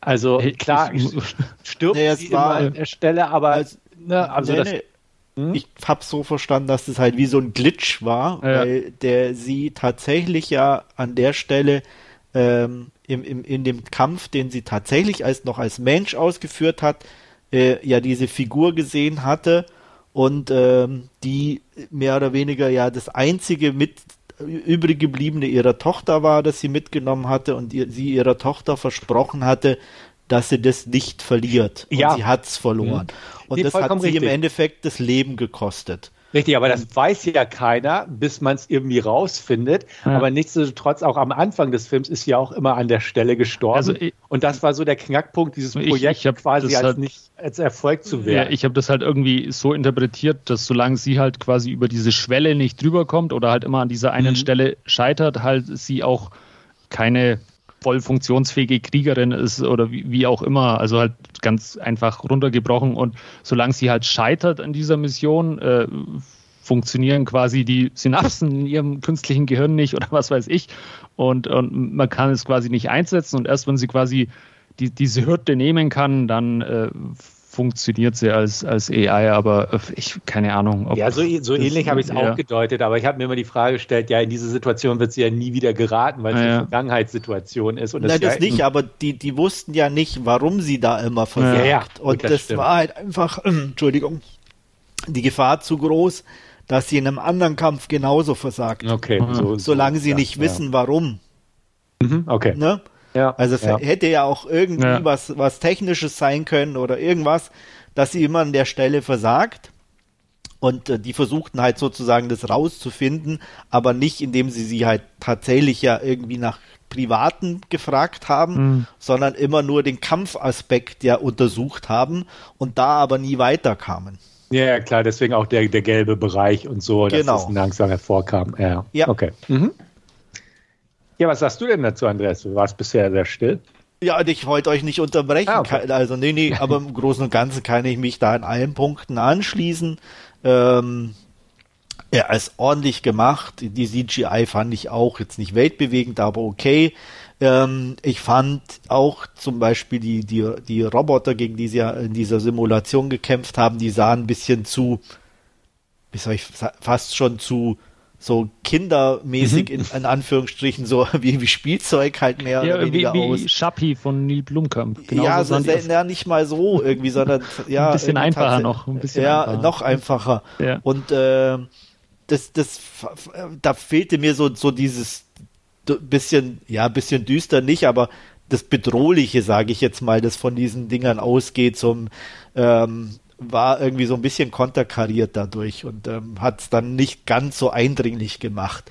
Aber an sich, wie du auch schon gesagt hast, Wolfgang, die Action okay und alles und ähm, von daher ähm, jetzt nicht allzu viel daran auszusetzen. Die äh, anderen drei waren es, glaube ich, die dann später auf sie gehetzt worden sind, waren dann wirklich so iRobot-mäßig mhm. und ähm, das, ja, das war halt einfach auch doof, weil man da auch wieder durch das, dass sie so ähnlich waren, halt wieder rausgerissen worden sind. Ähm, an sich, wie gesagt, die Thematik fand ich auch interessant, auch mit dieser, ja, mit diesem kastenmäßigen, äh, mit diesen drei Stufen da. Äh, eine gute Idee, die aber auch, wie du schon sagtest, echt zu wenig herausgearbeitet wurde und von daher, ähm, ja, hätte da auch ein bisschen mehr sein dürfen. Und ähm, ja, ähm, am Schluss ähm, war auch noch mal eine gute Actionsequenz. Ich fand es auch ordentlich gemacht. Nicht weltbewegende CGI, aber passend. War ein ganz ähm, packender Kampf. Ähm, und ähm, ja, der Typ ging mir auch ein bisschen auf den Senkel äh, mit seinem Humor. Ähm, ganz nett fand ich, als dann der, wie soll ich das sagen, ohne viel zu spoilern, der, der, äh, der ältere Leiter in Anführungsstrichen äh, da zu Besuch war und äh, sozusagen dann über die, den Humor gelacht hat, äh, weil er ja mehr oder weniger der Einzige war, der das dann auch lustig fand, mhm. aus den uns bekannten Gründen. Ja. Und äh, von daher, ja, äh, da hat es dann schon wieder an der Szene zumindest ein bisschen Sinn gemacht und war okay, aber insgesamt war es halt echt ein bisschen zu viel des, des, des, des Guten an, in der Rolle. Ähm, richtig genervt hat es mich jetzt auch nicht, aber ja, hätte man auch vielleicht mehr, weniger wäre mehr gewesen und von daher, ja, ordentliche, hm. ordentliche Unterhaltung für mich. Hm. Ähm, genau, noch mal aufzugreifen, genau. Ich fand das mit dem Kastensystem auch ganz gut. Ähm, ich fand es auch in dem Zusammenhang ganz, ganz interessant, was der andere Kollege denn sozusagen mit dem Roboterkörper vorhatte oder mhm. ist in seiner Koje da eingesetzt war. Also sowas, das, das hätte man irgendwie ein bisschen intensivieren können, so vom, vom Storystrang her, finde ich, weil das das Interessanteste war. Das andere war so, ja, ne, weil, aber auch so, die, die Action war, war auch okay. Die Simulation am Anfang fand ich auch relativ einfach von den Effekten her, von den, von den Gegnern oder wie die Stahlträger auf diese andere größere Kampfmaschine herunterfallen, aber da dachte ich, okay, ist eine Simulation. Dieses ähm, ringförmige, die, die ähm, Weltraumstation hat mich sehr an Elysium erinnert, weil die ja. auch vom Design her eigentlich fast eins ja. zu eins irgendwie so kopiert war. Und am, an, am Ende musste ich doch irgendwie mal wieder schmunzeln, einfach weil es auch so irgendwie so ein bisschen so typisch ist. Aber so, naja, die, die Menschen haben die Erde runtergewirtschaftet und na, Treibhauseffekt, die Meeresspiegel stiegen und steigen und man ist da halt so in diesen Stahlstädten auf dem Wasser drauf und dann ähm, die letzte Szene quasi irgendwie gefühlt ein paar hundert Meter von der S-Bahn-Linie entfernt, wunderschöne Berge, ich hab's mir auch gedacht. Schönes Wetter, wo ich auch dachte, ja, da würde ich eigentlich auch gern wandern wollen. So ungefähr. Uh, schöne Urlaubsgegend. Ja. Genau, sieht, sieht nett aus. Und das war halt auch wieder, wo ich dachte, ja, okay, gut. Es gibt ja auch die Szene am Ende von Blade Runner, ist es ja, glaube ich, wo er ja auch irgendwie raus aus dem Smog fliegt und da auch irgendwie durch die Berge oder Wolken wenn ich mich richtig erinnere. Mhm. Aber da dachte ich auch so, diese, diese Schlussszene einfach hier jetzt bei dem Film, ja, eigentlich eine schöne Gegend. Ne? Also so schlimm kann es ja gar nicht sein. Dann sollen sie sich ein Haus da auf dem Berg bauen oder so und dann haben sie eine schöne, nette Nachbarschaft. Ähm, ja, die Action war ja auch okay, aber im Prinzip war ja auch nur eigentlich am Anfang die Action, die wiederholte sich, weil die Simulation sich ja auch wiederholt hat. Und am Ende die Action. Und dazwischen, genau. wie Wolfgang schon sagte, war halt so dieser Handlungsteil, wenn man das so bezeichnen will. Und ich fand auch, der zog sich irgendwie. Also, wie gesagt, da konnte ich auch nicht emotional so richtig andocken. Klar, natürlich, das Mädchen war süß und die Geschichte war, war tragisch irgendwo, aber auch so ähm, mit der Jung-I, ähm, mit der Rebellin, jetzt der realen Person, hat mir ja auch irgendwie keinen Anknüpfpunkt finden können. Meiner Meinung nach. Also, ja. Vor allem auch äh, vom psychologischen oder dem, dem, dieser Frage, die da über auch dahinter steht oder stand, es hat nicht wirklich irgendwie einen Fortschritt gegeben. Es mhm. war auch in diesem Mittelteil irgendwie immer wieder dasselbe und äh, man hat auch nicht irgendwie, es ging nicht tiefer oder es gab nicht wirklich irgendwo einen Fortschritt oder einen Rückschlag in dem Sinne von, von, vom Gedankengang her, sondern es stagnierte wie das Programm eigentlich auch handlungstechnisch äh, an der Stelle und deswegen war der Mittelteil auch wirklich ähm, relativ uninteressant mhm. oder auch zäh, mhm. sage ich jetzt mal. Ja, da, da haben sie ja immer, also mir, mir ging es zumindest so, da, weil, weil sich ja diese, diese Trainingssequenz oder äh, immer wiederholt hat. Sie haben ja auch immer irgendwie das Gleiche wieder probiert. Also sie haben halt diesen die, diesen kybernetischen Körper genommen, haben die in diese Situation geworfen, aber haben ihre äh, Parameter, glaube ich, halt nicht verändert, sondern nicht verändert, sie haben halt, ja, ja. sondern immer wieder versucht, äh, das mit derselben Ausgangssituation äh, ein unterschiedliches Ergebnis zu erreichen und das hat halt ja. irgendwie nie funktioniert und das ist halt auch macht so. ja, ist ja auch wieso soll es denn anders funktionieren ja, ne? das ist halt also wirklich auch, so, so, so auch vom, eine Schwäche in der Idee fand ich dahinter von, vom wissenschaftlichen Standpunkt ist es halt irgendwie total dämlich also, ja also irg an irgendeiner ja. Stelle irgendein, wenn du immer wieder das gleiche Ergebnis ja. bekommst dann fängst du doch an irgendeiner Stelle an wenn es nur minimal ist irgendwelche Parameter zu ändern mhm. das kann die Lufttemperatur sein was weiß ich das kann das Auto verrutscht um einen Zentimeter sein, ja. oder ne? Also es muss ja nichts Großes sein, das du machst, aber du musst anfangen, deine Parameter zu ändern. Richtig. Und das, nachdem das nicht gemacht wurde, war es an der Stelle halt auch ein bisschen langweilig für den Zuschauer oder schwer nachvollziehbar. Mhm. Ja, und ich, ich, wie gesagt, ich verstehe, was ihr mir vorhin erklärt habt und also ich sehe, dass der Film das so wollte, aber ich hätte auch gedacht, einfach, wenn man, wenn man so einen Kampf Roboter, so eine KI entwickelt, dass man auch einfach sie mal in ein anderes Szenario reingibt. Ne? Und nicht nur immer davon mal ab, dass sie die Parameter irgendwie nicht verändert haben, sondern höchstens als der eine, ne, als sie ins Bein geschossen wurde, da ist man ja so ein bisschen mit dem Schmerzempfinden und mhm. hat angefangen, das ein bisschen zu gucken. Aber so prinzipiell, dass sie auch wirklich immer nur die eine Situation durchgespielt haben. Und klar, ne, ich verstehe den Hintergrund, dass sie an dieser Stelle halt nicht weitergekommen ist und die das untersuchen wollten, woran es lag, etc. Aber so prinzipiell würde ich, ich jetzt wäre ich so in so einem Forschungsteam, einfach sagen, okay, gut, wir kommen nicht weiter, wir gucken mal, wie die KI in einer anderen Umgebung funktioniert. Ob es da auch zu so einem Glitch kommt oder einer Situation, wo auch da irgendwie es nicht weitergeht oder sie relativ schnell scheitert ähm, einfach auch dieses äh, quasi diese Parameter von der Umgebung her, von der Situation zu verändern. Mhm. Das dachte ich, mehr hätte man ja auch machen können und sich nicht so komplett zu versteifen auf das A, A das Szenario und B einfach die Parameter des Szenarios. Waren so meine Gedanken beim Mittelteil, hätte ich fast gesagt. Ja. Ja. Nee, äh, ja, ansonsten, wie gesagt, ähm, darstellerisch, ähm, ich fand die Wissenschaftlerin äh, beziehungsweise Tochter schon okay. Ähm, ich fand durch, also ich konnte es nachvollziehen, auch wenn du da wenig äh, Zugang hattest, Stefan, dass sie so ist, weil sie ja durch das, dass es ihre Mutter ist, glaube ich, halt da auch einfach versuchen musste, eine möglichste Distanz irgendwie mhm. auch hinzubekommen oder kühl zu wirken und, und professionell.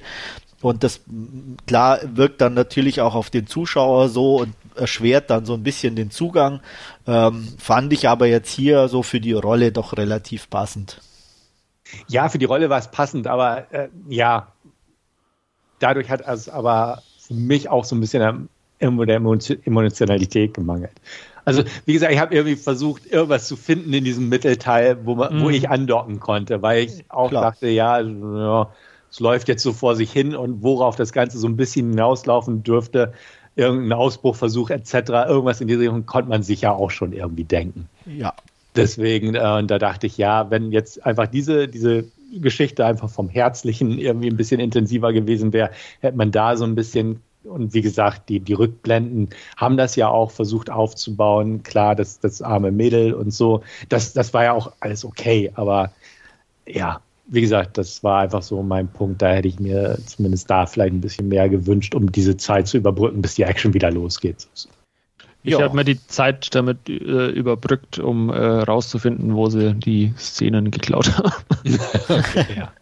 ja, ich weiß nicht, ob äh, wäre mal interessant, dann ob es tatsächlich geklaut ist oder ob die ja. einfach irgendwie das die Filme halt gesehen haben und dann auch so ein dadurch halt so inspiriert. Ein, ja, ja, nicht mal nur inspiriert, sondern halt auch irgendwo ähm, einfach das, man hat ja dann oft so ein Bild im Kopf, weißt ja, du, ohne dass man mhm. sich selber daran erinnert, woher das kommt, sondern sagt, also, oh, cool, also ich habe eine tolle Idee, wie die Roboter aussehen könnten äh. und ne und wenn du dann aber niemanden hast, der dann sagt, hey du, das ist aber jetzt aus iRobot, ja. guck mal, die die gucken da ganz genauso aus, ähm, dann bist du völlig überzeugt davon, dass du hier was Cooles hast, ne? Mhm. Ja, also absolut. Aber die, die Häufigkeit ist einfach so ein, so ein mhm. Faktor. Also, na klar, auch heutzutage ist ja kaum noch was wirklich originell, weil ja. gerade auch so bei den Designs und wie ein Roboter aussehen soll, etc. Ja, natürlich. Ja, absolut. Er soll ja schon humanoid irgendwie genau. wirken und alles und nachvollziehbar von den Bewegungen und ähm, da bist du natürlich irgendwie eingeschränkt, klar. Auf jeden Fall. Also deswegen das schon. Aber bei manchen, also wie gesagt, bei dieser Raumstation fiel es mir halt so super auf. Ja, weil, wobei ja, das ja auch so, so, so ein, also das ist ja jetzt nicht auf Elysiums Mist quasi gewachsen. Das ist ja dieser Stanford Taurus, nennt sich das, glaube ich, so, so eine ach, ist auch schon ist so, so ein wissenschaftliches Dingens, wo, wo sie, glaube ich, auch schon ewig äh, dran rumforschen, ob das denn okay. überhaupt funktionieren sollte oder nicht, als wenn man sowas mal rea also wirklich realisieren wollte. Ähm, das hat, hat Elysium ja quasi auch nur aus irgendwelchen äh, äh wissenschaftlichen Illustrationen genau, das kommt oder so. Ja, noch dazu, ja. das wollte ich ja. auch sagen. Man weiß ja nicht, woher es dann im ja. Endeffekt dann äh, gibt ja entsprechende in Untersuchungen oder ja. auch äh, technische Projekte ja, oder genau. ähnliche Sachen. Ähm, und irgendwo soll ja dann auch nachvollziehbar aussehen, ne? wenn es jetzt total freakig irgendwie ist, dann hast Eben. du ja auch vielleicht keinen Zugang ja. dazu oder denkst mhm. dir auch, naja, wer soll denn das glauben oder so, ne? äh, schränkt es natürlich dann auch irgendwie schon ein, wie du das so Sachen aussehen mhm. lassen kannst. Aber es, also es war halt schon verdächtig viel irgendwie, weil, weil also auch dieser ähm, in, in dieser Trainingssequenz, diesen, dieser größere Panzer, wie auch immer, wo sie da dagegen kämpft, das war halt ein Tachikoma aus Ghost in the Shell. Punkt. Also ja, das war halt auch keine Eigenkreation, das waren halt die, die Roboter von was weiß ich, iRobot und, und dann der Panzer war halt der aus von Ghost in the Shell und keine ja, Ahnung. Ja, noch, ja, oder hier die, die, die, Simulation, dieses Ding, was sich an ihrem Rücken befestigt. Also, ne, ja, sie wurde ja auch wie davon. Bei Assassin's Creed dann. Wie bei oder? Assassin's Creed, genau. Ja. Also solche Sachen, da, da kann man da auch die Liste noch fortführen, auf jeden Fall. Und aber wie gesagt, ne, klar, es gibt nicht viel Originelles heutzutage ja. noch, ähm, aber es, es fällt halt schon auf. Und bei dem letzten, den wir da geguckt haben, äh, wie hieß der nochmal? Warriors, of, Warriors of Future. Of Future, genau. Da, da war es ja auch ne, noch auffälliger irgendwie. Ja. Also es ist, kommt halt relativ geballt in sowas vor. Ähm, was, was halt nicht verkehrt ist, wenn das drumherum stimmt. Aber wie gesagt, hier war der Mittelteil halt so ein bisschen so ein Durchhänger. Und da konnte es mich nicht so mitziehen. Und bei Warriors of Future, da, den mochte ich ja auch irgendwie nicht. Ja, äh, kann man auch nachvollziehen, weil es ja, wie gesagt, beides jetzt ja nicht wirklich irgendwo super klasse Filme sind. Ähm, von daher. Hm. Ja, also äh, auch vom Regisseur her, von dem hatten wir ja auch durchaus irgendwie was erwartet, zumindest um, um Train to Busan herum. Ja. Und da geht es ja auch so ein bisschen, jetzt will ich sagen bergab, aber so danach Peninsula, den ich nicht gesehen habe, da war ja auch schon nicht so stark angeklungen bei den Leuten und jetzt der hier so. Ich, ich, aber ich glaube, Peninsula war von einem anderen Regisseur. Echt war, ja? Okay, gut. Ich dann, glaube ja, aber sicher bin ich mir jetzt gerade nicht. ich dachte, das nee, wäre es auch von, von ihm. Auch. Ja? Ja, tatsächlich? Von, okay. Hm. Okay. Ja, dann war halt Train to Busan irgendwie so ein Glücksgriff. Ja, und auch das würde ich anders sehen. Aber na, gut, das ist eine andere Geschichte, die wir auch schon haben an anderer Stelle. Ja. Aber definitiv Train to Busan fand ich auch irgendwie unterhaltsamer, kann man sagen. Also ja. jetzt, ne? Klar. Absolut. Also. Ja. ja. Aber wie gesagt, ich fand den jetzt auch nicht schlecht. Ähm, wertungstechnisch, wie sieht es bei euch aus? Oh, also ich komme auf eine 4 von 10, einfach aus, aus diesem Grund, äh, weil ich halt dann auch vor meinem imaginären Auge bei der Bewertung halt Warriors of Future auch immer so vor mir hatte und der hat mich aber halt über die Laufzeit mehr unterhalten, wie, wie dann Jungi mit diesem doch sehr eklatanten Durchhänger in der Mitte und deswegen bin ich da einfach ja, äh, äh einen Punkt unter Warriors of Future bei Jungi und 4 von 10 von mir.